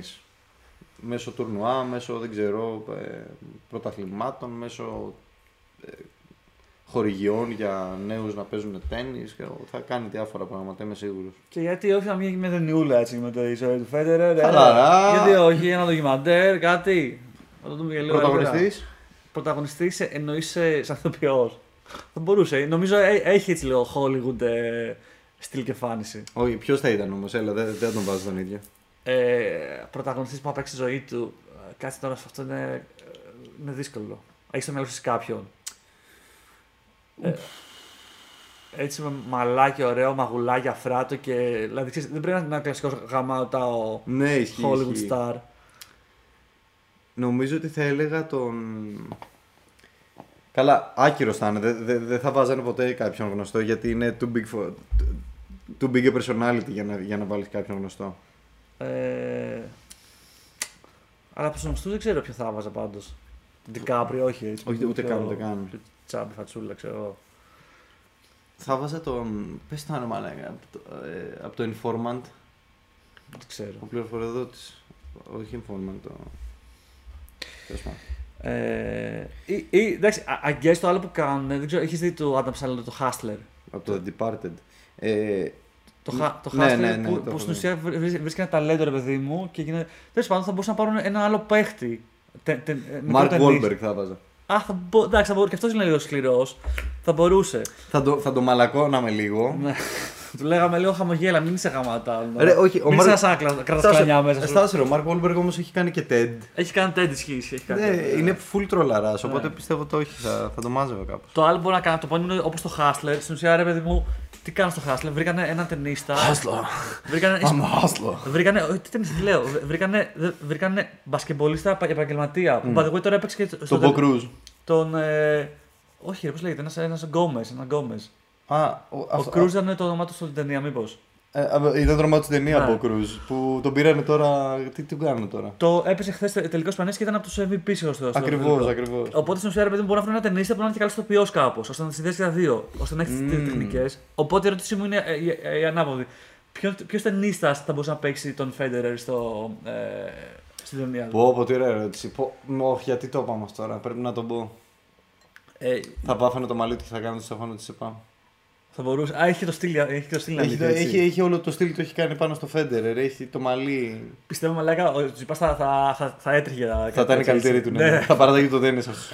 Μαλάκα, φαντάζεται να έχουμε βρει τι θα συμβεί στο μέλλον και όντως να γίνει αυτό. να γίνεται, να γίνεται ταινία και να Τζιπάς θα το Ε, που παίξει. ισχύει, να μην το παίξεις- να μην το έχεις παίξει στοίχημα γιατί δεν, δεν έχει φτιαχτεί καν σαν, σαν στοίχημα. Α- Αλλά άλλος έχεις πολύ δίκιο. Επειδή είναι. Ε, Προφανώς το στυλ του μιμείται το, το Φέντερ και αυτό έχει σαν ειδωλό του. Γουστάρει πολύ το, ξέρεις, τα, τα φώτα και την ταινία. Ε, Ναι, θυμάμαι ναι. τι, τι χαρά είχε κάνει με το Netflix που είχε πάει να τους γράψει για το Drive to Survive. By the way, είδες το Drive to Survive; Α, μαλάκα, πότε, πότε κάναμε podcast. Κάναμε πριν από. Δύο εβδομάδες. Ε, έχω τελειώσει τέσσερις σεζόν, το δα όλο. Πώς ήταν, δε- Ε, δεν ε, τα α, πω. ναι, μαλάκα ήταν απίστευτο, απίστευτο. Και Δεν πώς σε μπαίναμε- έκανε να σου αρέσει η Φόρμουλα 1. Ναι, να ρε, και θες να- να δεις. Και να βλέπει πριν αρχίσει κάθε αγώνα, να, επειδή ξέρει στον background τι έχει συμβεί, να περιμένει πώ θα κερδίσει. Πολύ γαμάτο. Ισχύει. ισχύει. Φαντάσου το Ε. τέννη πώ θα γίνει αυτό. Δεν ξέρω ακριβώ πώ πώς μπορεί αυτό να μεταφερθεί στο τέννη ακριβώ. Γιατί δεν είναι ότι υπάρχουν teams και χώροι που κάθεσαι και. Φίλοι, υπάρχουν αποδητήρια. Και να σου πω κάτι. Δεν μέσα στα αποδητήρια. Ενώ. Θα σου πω. ή- ή- στο- ή Δεν βλέπει τα box του. Όπω α πούμε στο box και καλά τη Φόρμουλα 1 ήταν οι κάμερε και ακούγαν τα πάντα που έγιναν. Δεν, δεν νομίζω ότι υπάρχει κάμερα στα box των αγώνων, κατάλαβε. Δεν υπάρχει γιατί και στα box δεν δίνουν, δεν, δεν δίνουν πληροφορίες στον παίκτη. Σωστό και αυτό. Έχεις Βέβαια δίκιο, τώρα ναι. ξεκινάνε και δίνουν και μπορεί να τους γράφουν λιγάκι, αλλά ε, αυτό, που, αυτό που είχε γίνει στη Φόρμουλα 1 και ελπίζω να γίνει και εδώ είναι ότι τους είχαν επιτρέψει ε, με, με τη σύμβαση με τη Φόρμουλα 1 Ναι. να μπορούν να μπαίνουν μέσα στα, στα κτίρια που έχει ο καθένας και να τους ακούν να συζητάνε για να τους καταγράφουν στα- σε όλες τι στιγμές. Ναι. Είχε υπογραφεί αυτό. Οπότε, αν αυτό ισχύει και στο τέννη, το λογικό αυτό είναι, γιατί υπάρχει ένα. Τους δείχνουν πώς δουλεύουμε, δουλεύουμε έτσι, θέλουμε να μπαίνουμε μέσα και να γράφουμε όλη την αλήθεια, τα πάντα. Μμ. Πιστεύω θα μπαίνουν και στα αποδητήρια που θα σκάει ο προπονητής και θα μιλάνε και θα βρίζουν και θα φωνάζουν. Θα υπάρχουν στιγμές έντασης, στιγμές χαράς. Θα χαιρετιούνται μεταξύ τους στα αποδητήρια. Όλο αυτό το κομμάτι που εμείς φεύγουν από την πόρτα του γηπέδου και Δεν το βλέπουμε. Ναι. τελείωσε. Το χάσες. Δεν Σι- ξέρεις τι γίνεται μετά. Σίγουρα δίνει πολύ και ξέρεις, στα, στα, στα practice courts πριν τα, τους αγώνες που θα παίζουν, θα τα λένε υπέρ μεταξύ τους. Στο... Ε, και αυτό- Μικροσυνεντεύξεις που δεν έχουμε ιδέα τι θα Ναι, λένε ναι. στι συνεντεύξεις αυτές. Και το κλασικό ρε παιδί μου, να πω πολύ έντονο στο, στη Φόρμουλα 1 είναι αυτέ οι κόντε και τα, τα, ξέρεις, τα, τα θαψίματα μεταξύ παιχτών. Ρε, παιδί μου. Ακριβώς, ακριβώς. Τι λες για τον άλλον.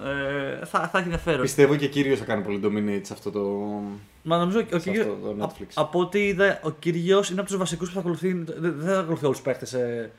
Ε, τον, Μπερετίνη ε, για κάποιο λόγο θα πιάσει να ακολουθούν. Ε. ίσως επειδή είναι και μοντέλο παράλληλα και κάνει και άλλα πράγματα. Νομίζω- Νομίζω... Και Τσιπάς. Οι δύο που θα κάνουν focus είναι κυρίως και Μπερετίνη. Αυτό είχα διαβάσει. Τους δύο βασικούς που θα κάνουν focus. Ο Μπερετίνη είναι φίλε και τραυματίστηκε κιόλας και δεν έπαιξε και πολύ δυνατά. Δεν, έχει κάνει, δεν έφερε κάποιο σοβαρά. Μόνο στο γρασίδι πήγε καλά. Εγώ πιστεύω, ρε φίλε, ότι. Ε, ξέρεις, φαντάζομαι θα προσεγγίσει πολλούς παίχτε ε, το, το, το, το ντοκιμαντέρ. Καλά, θα έχουν γράψει άπειρες ώρες. Ναι. Ναι, αλλά ξέρεις, οι πιο πολλοί θα ήταν λίγο διστακτικοί, ξέρω εγώ. Γιατί σου λέει τώρα να με ακολουθεί, ίσως να, να, να επηρεάσει το performance μου, ενώ αυτή η δύο μπορεί να είναι πιο χαλαρή. Γιατί και εγώ Μπερτίν δεν βρίσκω λόγο να, να είναι από τους top παίκτες που θα ακολουθήσει. Και ο Τσιπά ήταν στην αρχή, αλλά Και ούτε ο ο Τσιπά Τσιπάς. έχει κάνει μεγάλο, μεγάλη σεζόν. Ναι, δεν τα έχει πάει. Θα Νομίζω μπορούσε να ο, έχει κάνει πολύ καλύτερη σεζόν. ο κύριος τα έχει γάμισει όλα έτσι. Αυτός δηλαδή Ε, ναι. θα είναι πολύ γαμάτο να, να δείξει όλο Και το- του ταιριάζει πολύ και η κάμερα και γενικά θα, θα γράψει πολύ καλά. Ο Ρούντα, ας πούμε, που επίσης έχει κάνει πάρα πολύ καλή σεζόν, δεν Ναι. μπορώ να το φανταστώ να, να δίνει hype. Ναι, εκτός και εγώ δεν ξέρω τι Θα μπορεί είναι να το έχει- full καλό παιδί, ξέρω εγώ που θα λέει σε όλα ναι και θα λένε ότι it was really good. Έχει και ένα ψεύδισμα γλυκούλη. It was really good, really, it was, it was, I, I was... Κάπου διάβασα ότι μπορεί να βγει πριν, πριν αρχίσει το, το Australian Open κάπου εκεί. Δηλαδή αυτό Πω, θα- πω ρε φίλε, αυτό το περιμένω στο τρελός. Θα είναι γαμάτο, θα είναι γαμάτο. Και σίγουρα πιστεύω και θα ανεβάσει το τέννη, παιδί μου. Και μετά μαλάκα θα πηγαίνει. Όπως τώρα, ας πούμε, στη Φόρμουλα 1 είναι κάθε σεζόν έχουν τον, τον έλθει, το έχουν δέσει. Δηλαδή, θα- Ε, στάτε, ξέρεις ότι στο τέλος της σεζόν θα δεις ε, το ναι. Drive to Survive. Και το, είναι και μέρος της ε, καθημερινότητας των παιχτών. Δηλαδή λένε, Oh, hi, hi, ξέρεις Netflix και τέτοια. Δηλαδή στα, στα paddocks εκεί πέρα που τα λένε. Δηλαδή Μμ. πλέον. Πλέον, Είναι πλέον ένα. έχει, έχει γίνει μέρος του Είναι, αθλήματος. είναι τρελό, μαλάκα. Αυτό είναι τρελό. Το ναι. ότι έχουμε και Netflix παράλληλα. Ε, θα, θα, θα έχει ενδιαφέρον. Ε, Γυρίζουμε λίγο πάλι σε τέτοιο. Δεν ξέρω. έχουμε- Λοιπόν, ε, πάμε, πάμε να πούμε κυρίως το μόνο πράγμα που έχει μείνει μετά από 45 λεπτά podcast να πω τι έγινε στο US Open. Πραγματικά, εντάξει, αλλά δεν πειράζει. Ε, ε, τα βασικά τα είπαμε για την αλήθεια. Λοιπόν, Ε, εγώ ξεχωρίζω. Αλκαράθ νέο νούμερο 1. Πάμε να το πούμε λίγο, να το ακούσουμε, να το νιώσουμε. Αλκαράθ Κάρλος. Ο νεότερος νούμερο 1 στην ιστορία του τέννη. Ε, μαλάκα είναι τρελό. Επίσης, να, πούμε, επίσης, να το ξαναπούμε γιατί εμένα είναι τρελό αυτό. και Είναι εμείς- νεότερος Grand Slam Champion. Όχι, όχι, δεν είναι. Ε, αλλά Α, μπορεί είναι να... αυτός ο Μάικλ Τσάνγκ που είναι. Μπορεί που να είναι- έχει έχει για πάει κάτι- για μικρός κάτι και μήνες, κάνει τα δεν ξέρω πάντα. κατά. Για κάτι μήνες, ναι. Φίλε, να πούμε ότι και εμείς τον είδαμε τον Αλκαράς, βγάλαμε και φωτογραφία μαζί του, έχουμε και, αυτό, και υπογραφές. Και το αστείο είναι ότι αυτές τι υπογραφές, φίλε, παίζει σε 20 χρόνια, μα γίνει gold, να λέμε έχουμε υπογραφεί πριν. Πριν καν πάρει το πρώτο Ναι, Grand Slam, ναι. πριν γίνει νούμερο 1. Και ξέρεις τι, όταν τις βγάζουμε τις φωτογραφίες και έχει αξία αυτό, γιατί το έχουμε πει στο, σε εκείνο το επεισόδιο του podcast που το είχαμε κάνει. Το λέγαμε ότι πήγαμε και την πήραμε επί τούτου. Ήταν μαζί του ο Χούμπερτ Χούρκατ. Ναι. Δείτε που πήγαμε να ασχοληθούμε. γιατί ο, ο, ο Χούρκατ ήταν πολύ καλός, αλλά Top 10. ξέραμε είναι τότε. ότι ο Αλκαράθ έχει το mentality και έχει το, το structure για να πάει να γίνει ακραίος. Ισχύει. Και, Να δώσ... πάει να διεκδικήσει gold, ας πούμε, μετά από 20 χρόνια. και επίσης με δώσαμε για exhibition match 60 ευρώ που είναι too much ναι, stereo, που ήταν έτσι. too much. Δηλαδή, αλλά αλλά γι- λέμε- γι' αυτό το κάναμε, δεν το κάναμε τόσο για το Χούρκατ. Προφανώς και είχαμε αυτό το feeling ότι εδώ θα δούμε κάτι μεγάλο π.χ. Και όντως, ε, ξέρεις. Άξιζε full που πήραν αυτή τη φωτογραφία, ρε φίλε, όλοι μαζί. Πραγματικά, πραγματικά. Ήταν τέλειο. Ε, και ναι, ε, μ, ρε παιδί μου, είναι το μέλλον του τέννις ο, ο Αλκαράς, ξεκάθαρα. Είναι το έτσι. μέλλον τέννη, ναι. Και, και ο Γιάννη Ξίνερ. Και Πρέπει να ήταν αυτό μιλήσουμε επικό, μαλάκα για, επικό, για, για, για, ισχύει, για αυτό ισχύει. το μάτς. Αυτό το μάτς ήταν ε, Νομίζω αδιανόητο. Το καλύτερο match του US Open. Ε, μα, μακράν. Βέβαια, θέλω να πω ότι και Medvedev Κύριος ήταν τεράστιο μάτς. Ε, Ειδικά το πρώτο σετ Medvedev Κύριος, όποιος δεν το έχει δει, δεν λέω να δει το όλο το μάτς. Να, εγώ το έχω δει, Αλλά αλήθεια. το πρώτο σετ του Medvedev Κύριος μαζί με το σωτήριο όποιος θέλει, δώσε διεύθυνση για να έρθουν. Λοιπόν, ελάτε εδώ. Ε, please, please δείτε το Medvedev Κύριος πρώτο σετ και πείτε μου αν είναι φάδικο. Κατά τα άλλα, Γιάννη Ξίνερ, Κάρλος Άλκαρας στους 8 δώσανε τη μεγαλύτερη, το πιο epic match του, του φετινού US Open. Ε, και το οποίο είναι το δεύτερο μεγαλύτερο σε χρόνο, διήρκεσε 5 ώρες και ένα 15 τέταρτο λεπτά, ναι. και 15 λεπτά και είναι το, το, το match που έχει τελειώσει πιο αργά ποτέ στο US Open, τελείωσε 3 παρα 10 το πρωί.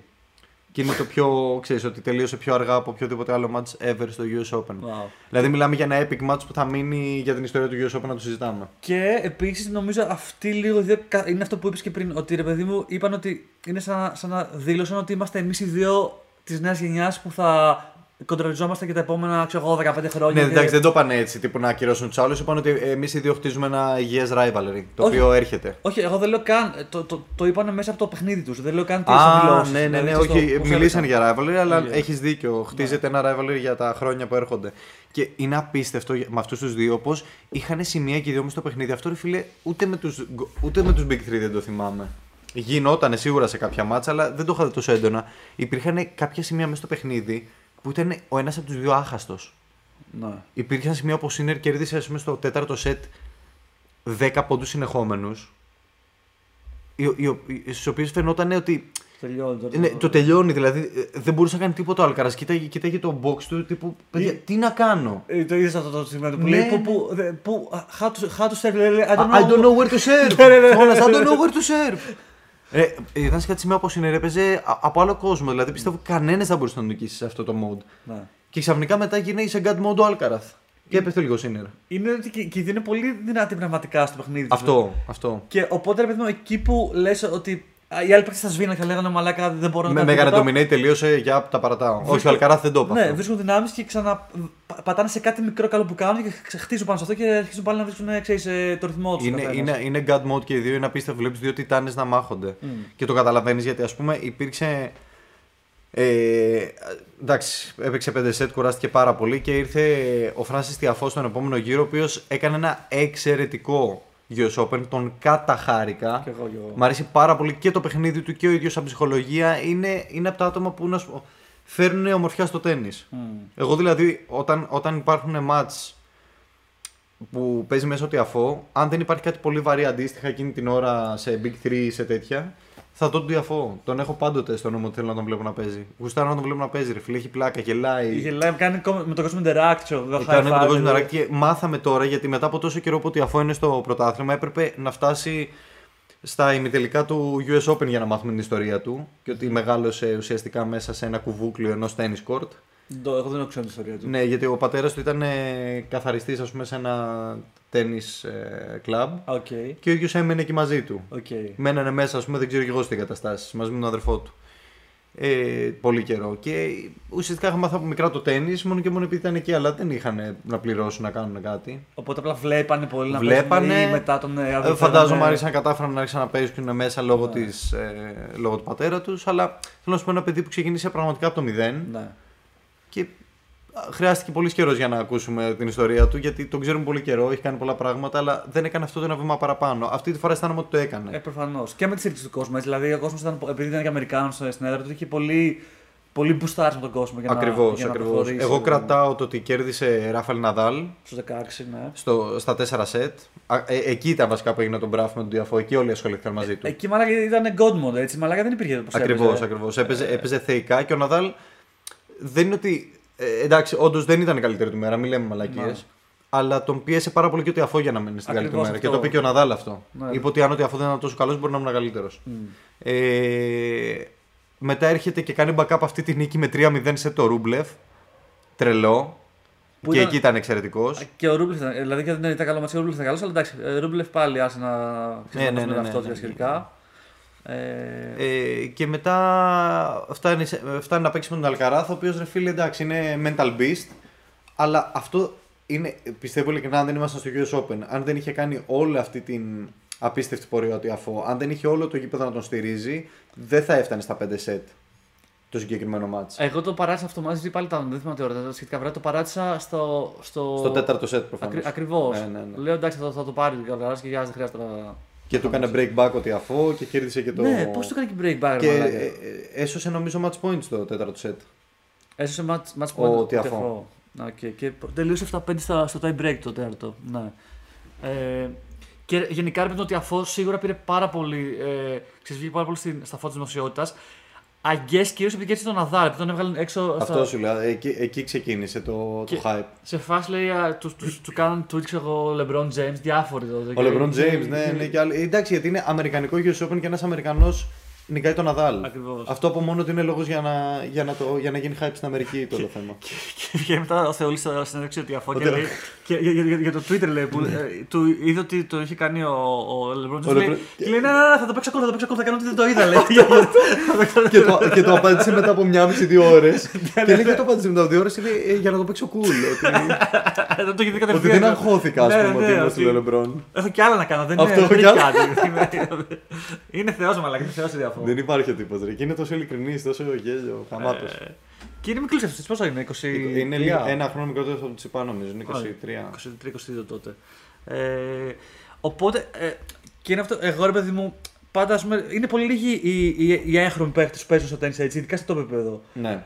Και ε, εγώ νόμιζα ότι ήταν, ε, ρε παιδί μου, ξέρεις, ένας από, που, που είναι από πολύ καλή οικονομική ξέρεις, οικογένεια κατάστασης και τέτοια. Αλλά όντως είναι, απλά ήταν οι συνθήκες κάπου που τον κάνανε επειδή ο πατέρας του ήταν σε Ακριβώς, τέννις ακριβώς. κλαμπ κάπως να ασχοληθεί με το τέννις. Αν δηλαδή ο πατέρας Εντός του εγώ. δούλευε ξέρω εγώ, σε μια εταιρεία κάτι καθαριστής, δεν θα είχε ιδέα. No δεν θα chance. μπορούσε βασικά Ναι, να έχει ναι. ιδέα για τέννη. Εντυπωσιακό, εντυπωσιακό. Ε, Ε, ο Ρούντ επίσης να πούμε ότι δε- δεν έκανε κάτι απρόσμενο για μένα να φτάσει στο τελικό. Δε- ε, ε, να- Συμφωνούμε ότι γενικά ρε παιδί μου και, και Roland Garros και τώρα είναι σχετικά εύκολο μονοπάτι για, για να φτάσει μέχρι τόσο μακριά. Δηλαδή. Εντάξει, του κάτσε. ε, η αλήθεια είναι ότι Medvedev Ρούντ δεν βλέπω πώ ο Ρούντ θα κέρδιζε το Medvedev. Αντιστοίχως, αντί, αντίθετα, ο κύριος είχε το, και το mentality και το παιχνίδι για να νικήσει το Medvedev. Και ήταν ακραίο αυτό που είδαμε. Τους σπάσε την ψυχολογία του Medvedev που δεν του τη σπάσει καθόλου εύκολα. Ναι, sorry, όταν λέω draw εννοώ, εννοώ ότι ρε παιδί μου είναι σαν, σαν να βγάζουν άλλοι παίξει από τον δρόμο τους καλού Αυτό σου είπα. Ναι. Δηλαδή έβγαλε το Medvedev ο κύριος και πήγε και χάσε από τον Χατσάνοβ. Ναι. Ασχολίαστο. Δεν θέλω να το σχολιάσω καν. Ή- Θέλω, θέλω αυτό το, το, το 5 setter να το αφήσω να περάσει, να το ξεχάσω ότι ο κύριος έχασε τα 5 set από τον, από τον Χατσάνοβ. Εντάξει, ο- ο- ήταν σε φόρμα κατσάμ ε, σε αυτό το, το US Open, αλλά και πάλι νομίζω και ο ίδιος ο κύριος είχε βρέσει Εσύ πάρα ξέρεις πολύ. τι με μαλάκα. τρελαίνει με το τέννη. Ο Κατσάνοβ το ξέρουμε χρόνια.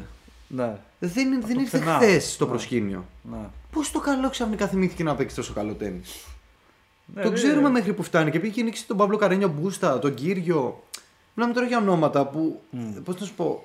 Ε, έβαζε το χέρι μου στη φωτιά, ας πούμε.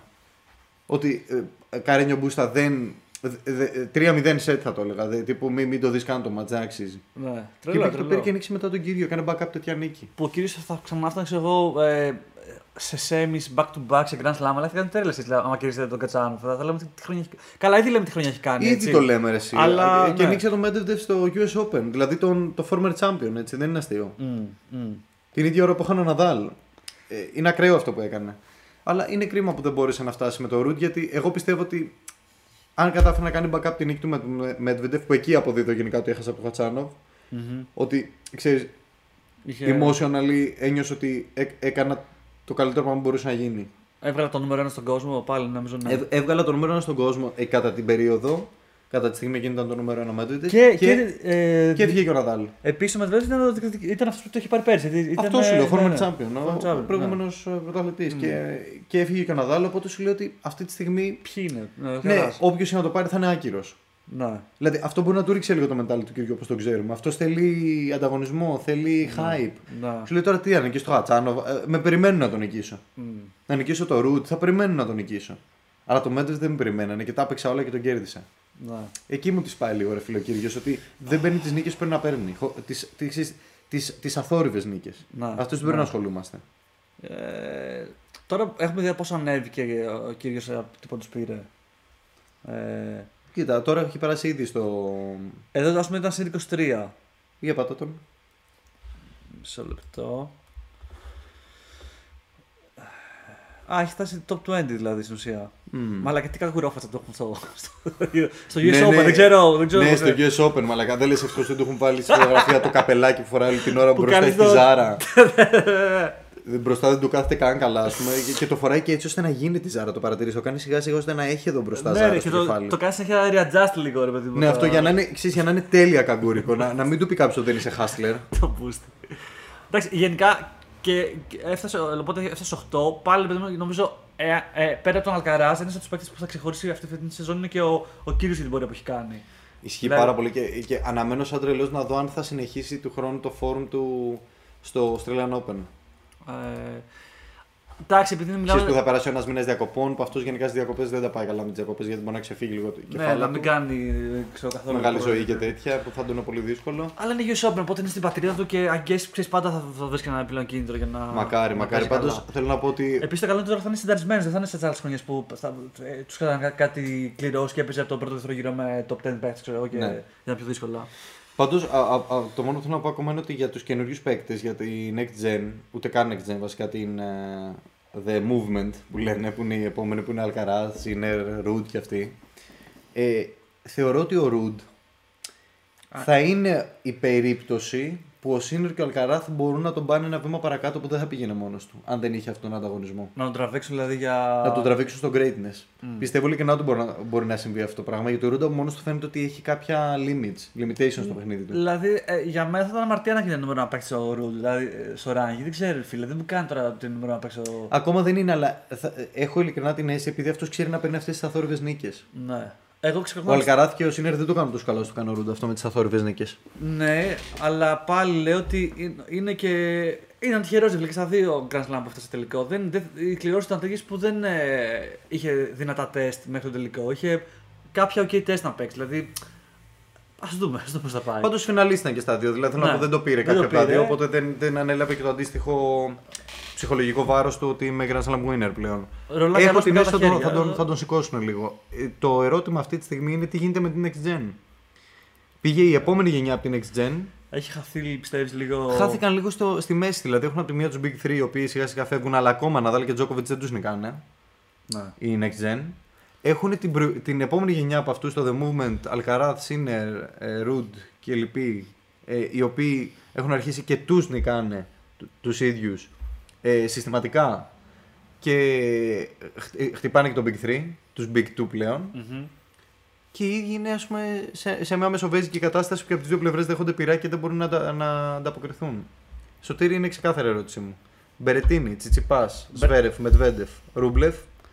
Θα τους δούμε να παίρνουν Grand Slam; Ε, 100% τους δούμε. Γιατί έχει βάλει πολλούς μέσα, οπότε σίγουρα θα πάρει κάποιο και θα από αυτούς. Αλλά θα σου πω, ο Σβέρεφ, φίλε, για Καλά, μένα. Μετβέντεφ έχει πάρει ήδη. Λέω Ναι, ναι, θα ναι. ξαναπάρει. αν Λοιπόν, ο, ο Σβέρεφ για μένα ε, τραυματίστηκε στο, στο peak της φόρμας του. Δηλαδή Με το ματς που ήταν στον Ναδάλ, μαλάκα ε, ήταν ε, ανίκητος. Είχε κερδίσει Αλκαρά πιο πριν, νομίζω έτσι.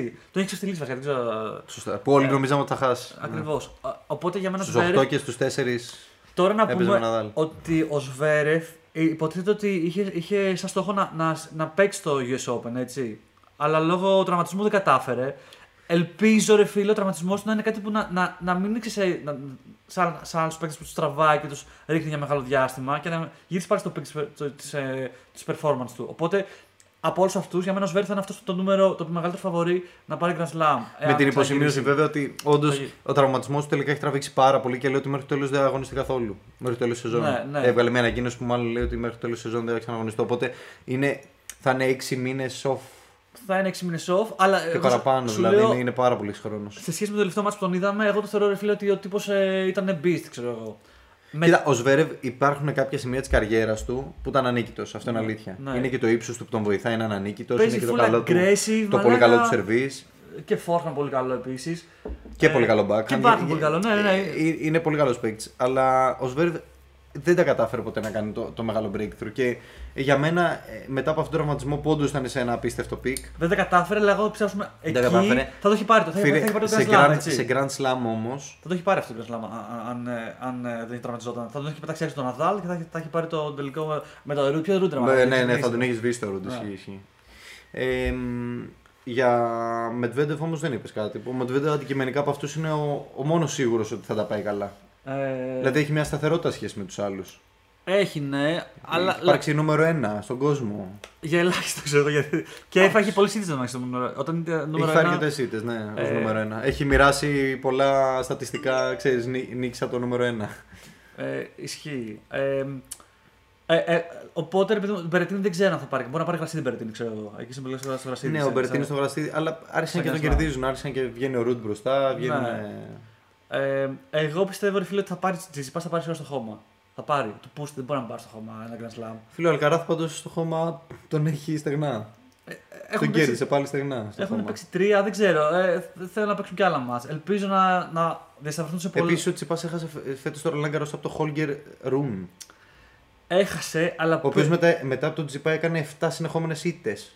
Ισχύει αυτό που λες, αλλά α, α, αν θυμηθούμε τον, ε, τον ε, Τσιτσιπά στο χώμα πριν τον Grand Slam, ρε φίλε ήταν, ε, ήταν ε, ε, on fire, έτσι. Κοίτα να δεις. Νομίζω Ήταν ότι φάει. νομίζω θα συμφωνήσεις και εσύ και όσοι μας ακούνε που το έχουν δει την πορεία του Τσιπά, αλλά θεωρώ ότι από τη στιγμή που έχασε από τον Τζόκοβιτ εκείνο τον τελικό, Του βολέ. Ε, νομίζω δεν έχει, ξαναεπα- δεν έχει επανέλθει. Δεν είναι ο ίδιος Τσιπά από τότε. Είναι άλλος. Ε, ψυχολογικά δηλαδή το παιδί από τότε δεν, δεν είναι ο ίδιος mentally. Το καταλαβαίνεις. Σπάει πολύ πιο εύκολα. Να. Δεν ξεκινάει τα μάτια με μια διαφορία, τίποτε και να χάσω τι έγινε. Εντάξει, μπορεί αυτό να είναι μια φιλοσοφία που δουλεύεται και οριμάζει. Να. Το, το, το πιο αστείο από όλα είναι να ξέρεις ότι από ό,τι παρακολουθώ στο εξωτερικό, από αυτούς τους πέντε, αυτό που αναφέρουν ως πιθανό ξέρεις, να κάνει ένα, ένα comeback ή τέλος πάντων να φτάσει σε ένα potential που το περιμέναμε κάποτε είναι ο Τσιπάς. Κανένας δεν λέει για κανέναν άλλον. Γιατί ο, ο Τσιτσιπάς έχει τα skills, το, το έχει δείξει. Επίσης. Αλλά ρε φίλε, το backhand του είναι πάρα πολύ αδύναμο. Είναι πάρα πολύ αδύναμο, αλλά α, απ' την άλλη, η πιο πολύ είναι το καλύτερο forehand στο τουρνουά ο Τσιτσιπάς. Ακριβώς. Οπότε- Έχει, έχει το, το καλύτερο όπλο και έχει κάτι από τα χειρότερα όμως στο Ακρι- τουρνουά. ακριβώς. Οπότε είναι κάτι που μπορεί να γίνει πολύ εύκολα exploit από τους άλλους. Θα Ε. σου στέλνω στο backhand σου, εσύ θα μου κάνεις μια ψηλή περίεργη που κάνεις, εγώ θα την καρφώνω. Που σε κάποια φάση έχει καλύτερο backhand βέβαια, δεν είναι το πάντα τόσο. Και εγώ ρε ε, φίλε, είχε εγώ αυξημένος θυμάμαι, λέγεται. θυμάμαι να κάνει Federer-like backhands. Δηλαδή να, Ναι. να, να γυρνάει από τη μία πλευρά στην άλλη σε πολύ δυνατή γωνία, πάρα, με πολύ κλίση και απλά να μην φτάνει την μπάλα.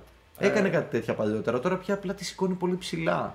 Νομίζω βρή- βρήκα, βρήκα το, την πορεία του. Ε, Φέντερερ αποσύρεται, γίνεται coach του, του Τσιπά. Ου. Του, του μαθαίνει backhand και, και νομίζω γίνεται παίρνει 20 Απόστολο, Grand Slam. Απόστολο Τσιπάς σκοτώνει το Federer σε προσπάθεια να επανέλθει ο ίδιος. και στάθη καλούμπακας ποινικολόγο αναλαμβάνει και μεγαλύτερη υπεράσπιση Απόστολου υπόθεση. Τσιπά. με τα Netflix ε, ντοκιμαντέρ για όλη τη, τη- τη- τη δίκη. Ε, αλλά ναι, και εγώ πιστεύω ότι ο Τσιπάς, επειδή μου δεν ε, έχει να δείξει πολλά ακόμα. Σε αντίθεση με τη Σάκαρη που δεν ξέρω, ας πούμε, π.χ. Ε, αν θα καταφέρει να ξανανεύει πάλι στο stop 10 ταινίσεις. Ξέρεις όμως τι μου αρέσει η Σάκαρη, ρε φίλε. Η Σάκαρη φέτος δεν έχει πάει καλά, βγήκε και το είπε. Ε, παλεύει και ρε φίλε, έχει χαμηλά το κεφάλι της αυτή η κοπέλα. Ναι. Αυτό το πράγμα εμένα μου δείχνει έναν άνθρωπο που και να μην καταφέρει πολλά στη ζωή του, έχει τόσο. κα- εννοώ τενιστικά σε επίπεδο achievements, έχει τόσο ωραίο mindset σαν άνθρωπος που. Ρε φίλε, δεν με χαλάει. Ναι, και τώρα βέβαια. Στο Τσιτσιπά με χαλάει το ότι φαίνεται ότι το παιδί είναι αλλού. Δηλαδή, σε κάποια σημεία ανεβάζει κάτι post που λες. Οκ, τώρα τι ψυχολογία ακριβώς έχει αυτός ο τύπος. δεν μπορείς να καταλάβεις τη ψυχολογία του. Μπορεί να θέλει να είναι απρόβλεπτος, μπορεί να του αρέσει. Μπορεί, ναι, εγώ πιστεύω ότι. ότι Αλλά ρε είναι φίλε, μην είσαι μέσα. τόσο απρόβλεπτος ώστε να χάνεις από το Χόλγκερ Ρούνε. Ναι, δηλαδή ναι. σε αυτό το επίπεδο ξέρεις, μην μη μας κάνεις τόσο πολύ έκπληξη. Ναι. Και ρε παιδί μου, είναι. ίσως και αρχίζει να, να το χτίζει λίγο και η πίεση τώρα, ενώ θετική πίεση ότι. Ξέρεις, τι, δεν είσαι 21-22 χρόνων που θα λέγανε στο ταλέντο που έχεις Θα κάνεις, ναι. Πλέον μπαίνεις στο, στο, στο range που πρέπει να τα κάνεις τώρα τα πράγματα σιγά σιγά. Δεν, είναι- Ακριβώς. δεν μπορείς να περιμένεις γιατί θα έρθει μεταξύ εγώ θα πας 28-29 λες από μαλακά. Πόσα χρόνια έχω ακόμα να παίξω. Ε, ε, στα επόμενα Είναι- τέσσερα χρόνια ο Τσιπά πρέπει να κάνει deliver. Απλά Ακριβώς, πράγματα. ακριβώς. Ε, και Και πρέπει να ξεκινήσει από τώρα, όχι να τα κάνει σε τέσσερα χρόνια. ακριβώς. Είναι Και- τα, τα main χρόνια καριέρας. Και ρε παιδί μου, το, το mind game το έχει. Δηλαδή, πραγματικά, φε- α- αν κάτι φέτος ήταν καλύτερος από πέρυσι, αν με ρωτήσει εμένα, είναι ότι ήταν πιο ψύχρεμος, δεν έκανε πολύ. Έχεις δίκιο. Ξέρεις, με τους παίχτες και όλα αυτά. Ε, οι Α, αντιδράσεις του ήταν πιο ήρεμες και δέχτηκε πολύ bullying μαλάκα σε Ναι, σχέση ναι. από το περσινό US Open μέχρι σήμερα, δηλαδή ένα χρόνο.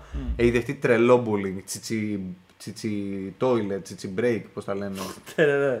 Έφαγε πάρα πολύ bullying και σίγουρα θα ήταν δύσκολο για τον ίδιο. Εγώ ας πούμε ξέρω αφού τώρα από τα συνέχιση, γιατί δεν θέλω να το δω ρε φίλε να παίζει, να προχωράει. Αλλά I guess έχουμε και τα ATP Finals που θα είναι εκεί πέρα. Έτσι, θα, θα, θα δούμε ακόμα τι πάει να παίζει. Θα σε- δούμε, θα δούμε. Ναι, στα σε- φάνε θα είναι σίγουρα είναι πολύ δύσκολο να αποκλειστεί. Γιατί ρε φίλε έχουν αυτή τη στρατηγική με τον πατέρα του, δεν ξέρω αν είναι σωστή, που παίζει ό,τι 250 βρει, 500 χιλιάρι. Ναι, Και ο Grand Slam τα παίζει όλα και συμφέρει. ναι. Οκ, ρε φίλε, ωραία στρατηγική γιατί μένεις πάντα πάνω γιατί έχεις κερδίσει πολλούς μικροπόντους, μικροπόντους, μικροπόντους, μαζεύεις, μαζεύεις και κάνεις. Αλλά δεν είναι η ώρα να κάνεις deliver στα μεγάλα γήπεδα και να αφήσεις τα μικρά. Άστα 250 για κάποιον που ξεκινάει, για κάποιον που είναι Χατσάνοβ, που είναι αυτό το επίπεδο του. Ναι, μα ίσως και να τα αφήσει. Βέβαια και, ας πούμε, και στα χιλιάρια πήγε, πήγε να πάρει δύο χιλιάρια φέτος έτσι. Πήρε, τα Πήρε, ένα- πήρε ένα χιλιάρι και σε- βρέθηκε σε τελικό σε, σε Ε, ένα ακόμα. Ναι, που το έχασε από. από Σβε... Όχι από Σβέρεφ, ποιο το έχασε. Μετά το, μετά το Μονακός ήταν πάλι σε χώμα. Πήγε άλλο ένα τελικό χιλιάρι. Ε, ε, Βαρκελόνη, πώς καταβεί, όχι. Βαρκε... Και λέ- ε, τότε Βαρκελόνη είναι 500. ε, ήταν πριν το Grand Slam, ρε παιδί μου, και λέγαμε. Πάντως σίγουρα έχει φτάσει και τελικό χιλιάρι φέτος και έχει σηκώσει και το.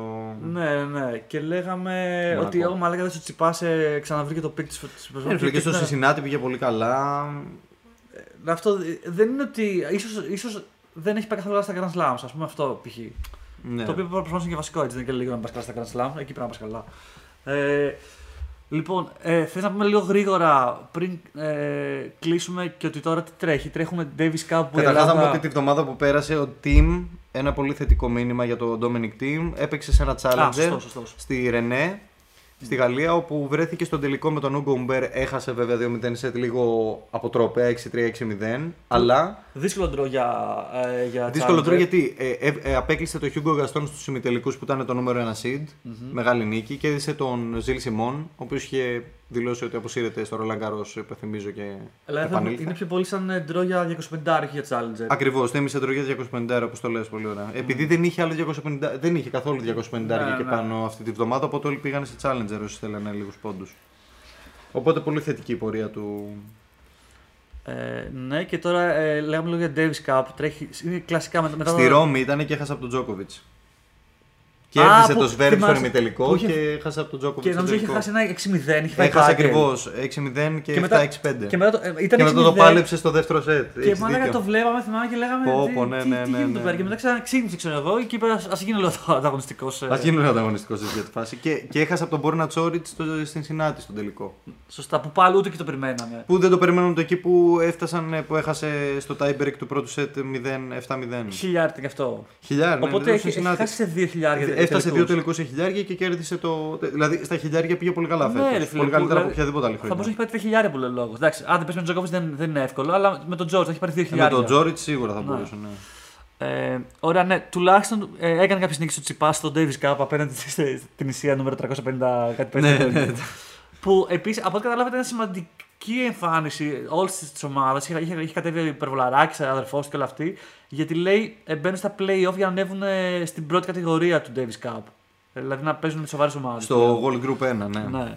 Οπότε ε, κάτι έγινε αυτή την εβδομάδα ταινιστικά για Ελλάδα. Επίσης. Ε, τι Και άλλα... να πούμε ότι ο Αλκαράθ Ναι. ως νούμερο 1 η πρώτη του, το πρώτο μάτς ήταν εναντίον του Φίλιξ Οζέ Αλιασίμ στα πλαίσια του Davis Cup ε, Καναδάς vs Spain όπου έχασε 2-0 set Πιστεύω ότι εντάξει, η κούραση μετά από ένα δεκαπενθήμερο στο US Open είναι απολύτως κατανοητή και η πίεση και τα πάντα. Και το άρισμα ψυχολογικό προφανώς. Έτσι. Ε, Ούτως ή άλλως δεν είναι κάτι που μετράει στο, στα Στο ATP points και στο tournament. Ε, Νομίζω δεν λογίζεται καν σαν ε, για head to head αυτή η ήττα.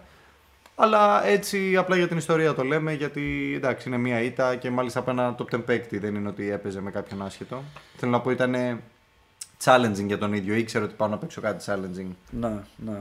Παρ' όλα αυτά ο σκύλος πήγε και έπαιξε. Θα μπορούσα να πει ότι εγώ παιδιά δεν το έχω. Στην τελική Ισπανία είναι ρε φίλε. Έχει Παύλο Καρενιό Μπούστα, έχει Ρομπέρτο Μπαουτίστα Γκουτ, Καρμπάλες Μπαενά. Έχει, έχει παίχτες ισχύ. Ναδάλ δεν λέω καν γιατί σιγά μην πήγαινε να παίξει για Davis Cup Η τώρα. Ισπανία και η Ιταλία έχουν τρελό ρόστερ σε αυτά γιατί έχουν πολλούς έτσι παίχτες. Έχουν πάρα πολλούς παίκτες. Ε, και το άλλο που περιμένουμε είναι ε, την επόμενη εβδομάδα που μιλάμε. ή αυτή την εβδομάδα. Αυτή την εβδομάδα είναι το, το Laver Cup. Με... Ε, τώρα το Σαββατοκύριακο, το Πουσουκού.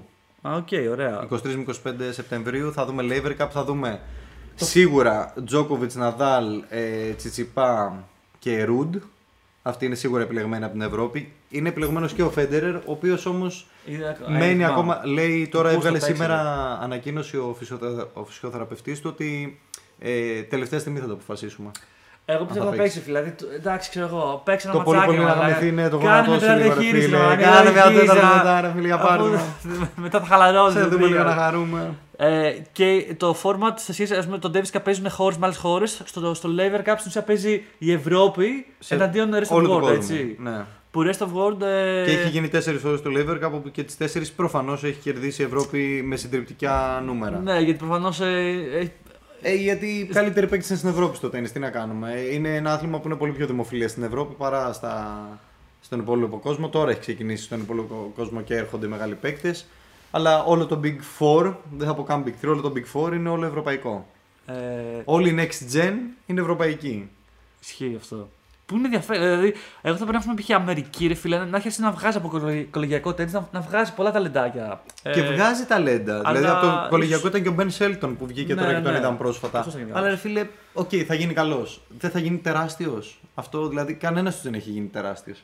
Ε, ωραία, να πούμε λίγο. ας πούμε, Είπαμε Team Europe είναι Djokovic, Nadal, ε, Tsitsipas, Ρουντ, Federer, Mare και νομίζω είναι alternate τον Berrettini. Κάτι νομίζω είναι και άλλοι μέσα. Σίγουρα θα, ε, alternate και θα μπει μάλλον. Αν δεν είναι ο Φέντερερ θα μπει. Α, Και είναι τον Berrettini. Και εγώ περίμενα να δω και κύριο στο Rest of World, αλλά μάλλον αγγίζει δεν, δεν Δεν ψήφισε ήθελε ο κατέβει. ίδιος, ε. ναι, δεν νομίζω. Λοιπόν, στο Rest of the World θα σου πω, Alex Diminor, εκεί που περίμενα να κάνει πολλά πράγματα στην καριέρα του, έχει ξεκινήσει τα τελευταία δύο χρόνια και μου έχει αποδείξει ότι μάλλον θα είμαι εκεί. Θα φτάσω μέχρι εκεί. Είμαι ο πιο γρήγορος παίκτης του Tour, αλλά δεν έχω το ταλέντο για να κάνω το κάτι παραπάνω. Φίλιξ ο Ζε Αλιασίμ σίγουρα παίζει ρόλο τον Ναδάλ, σαν προπονητής του, έχει ανέβει πάρα πολύ και έχει γίνει επικίνδυνος. Taylor Fritz, φέτος ε, έκανε μια πολύ καλή χρονιά. Ισχύει, ισχύει. Σήκωσε χιλιάρι. Ε, πήρε μεγάλες νίκες. Νίκησε Ναδάλ. Βαθιά στο Grand Slam. Ε, εγώ θεωρώ ότι ο Taylor Fritz είναι από τα, απ' τα πρόσωπα της Next Gen, γιατί εκεί συγκαταλέγεται, που θα τον, ε, θα τον δούμε. Θα, τον δούμε. Θα, θα κάνει μεγάλες νίκες και, και για το Lever Cup θα έχει πλάκα η παρουσία του. Francis Tiafoe έρχεται με τρελή ψυχολογία. Και στη φώτο εδώ πέρα φαίνεται έτσι που. Α! Μπουλιά, μπουλιά.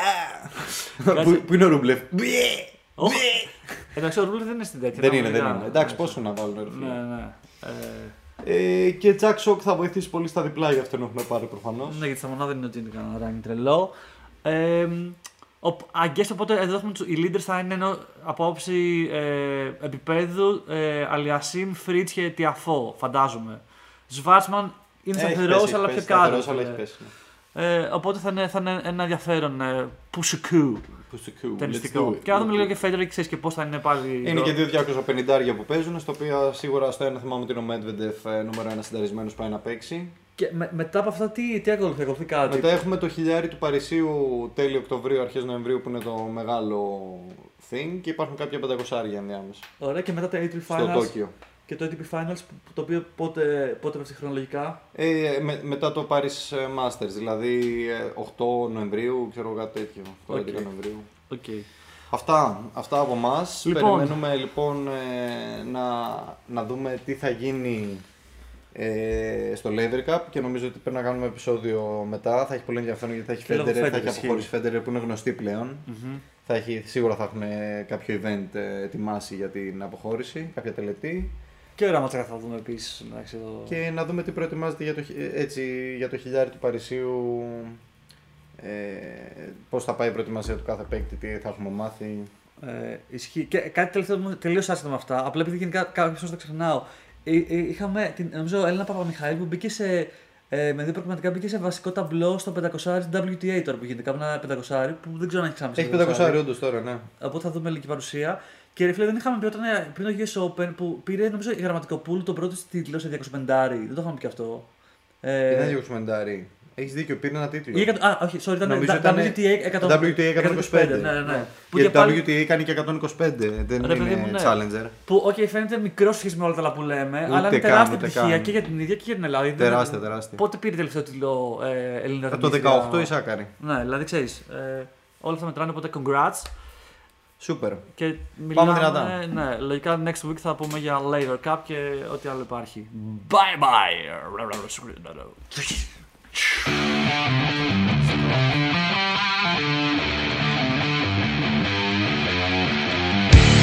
You are listening to the Greek Tennis Podcast.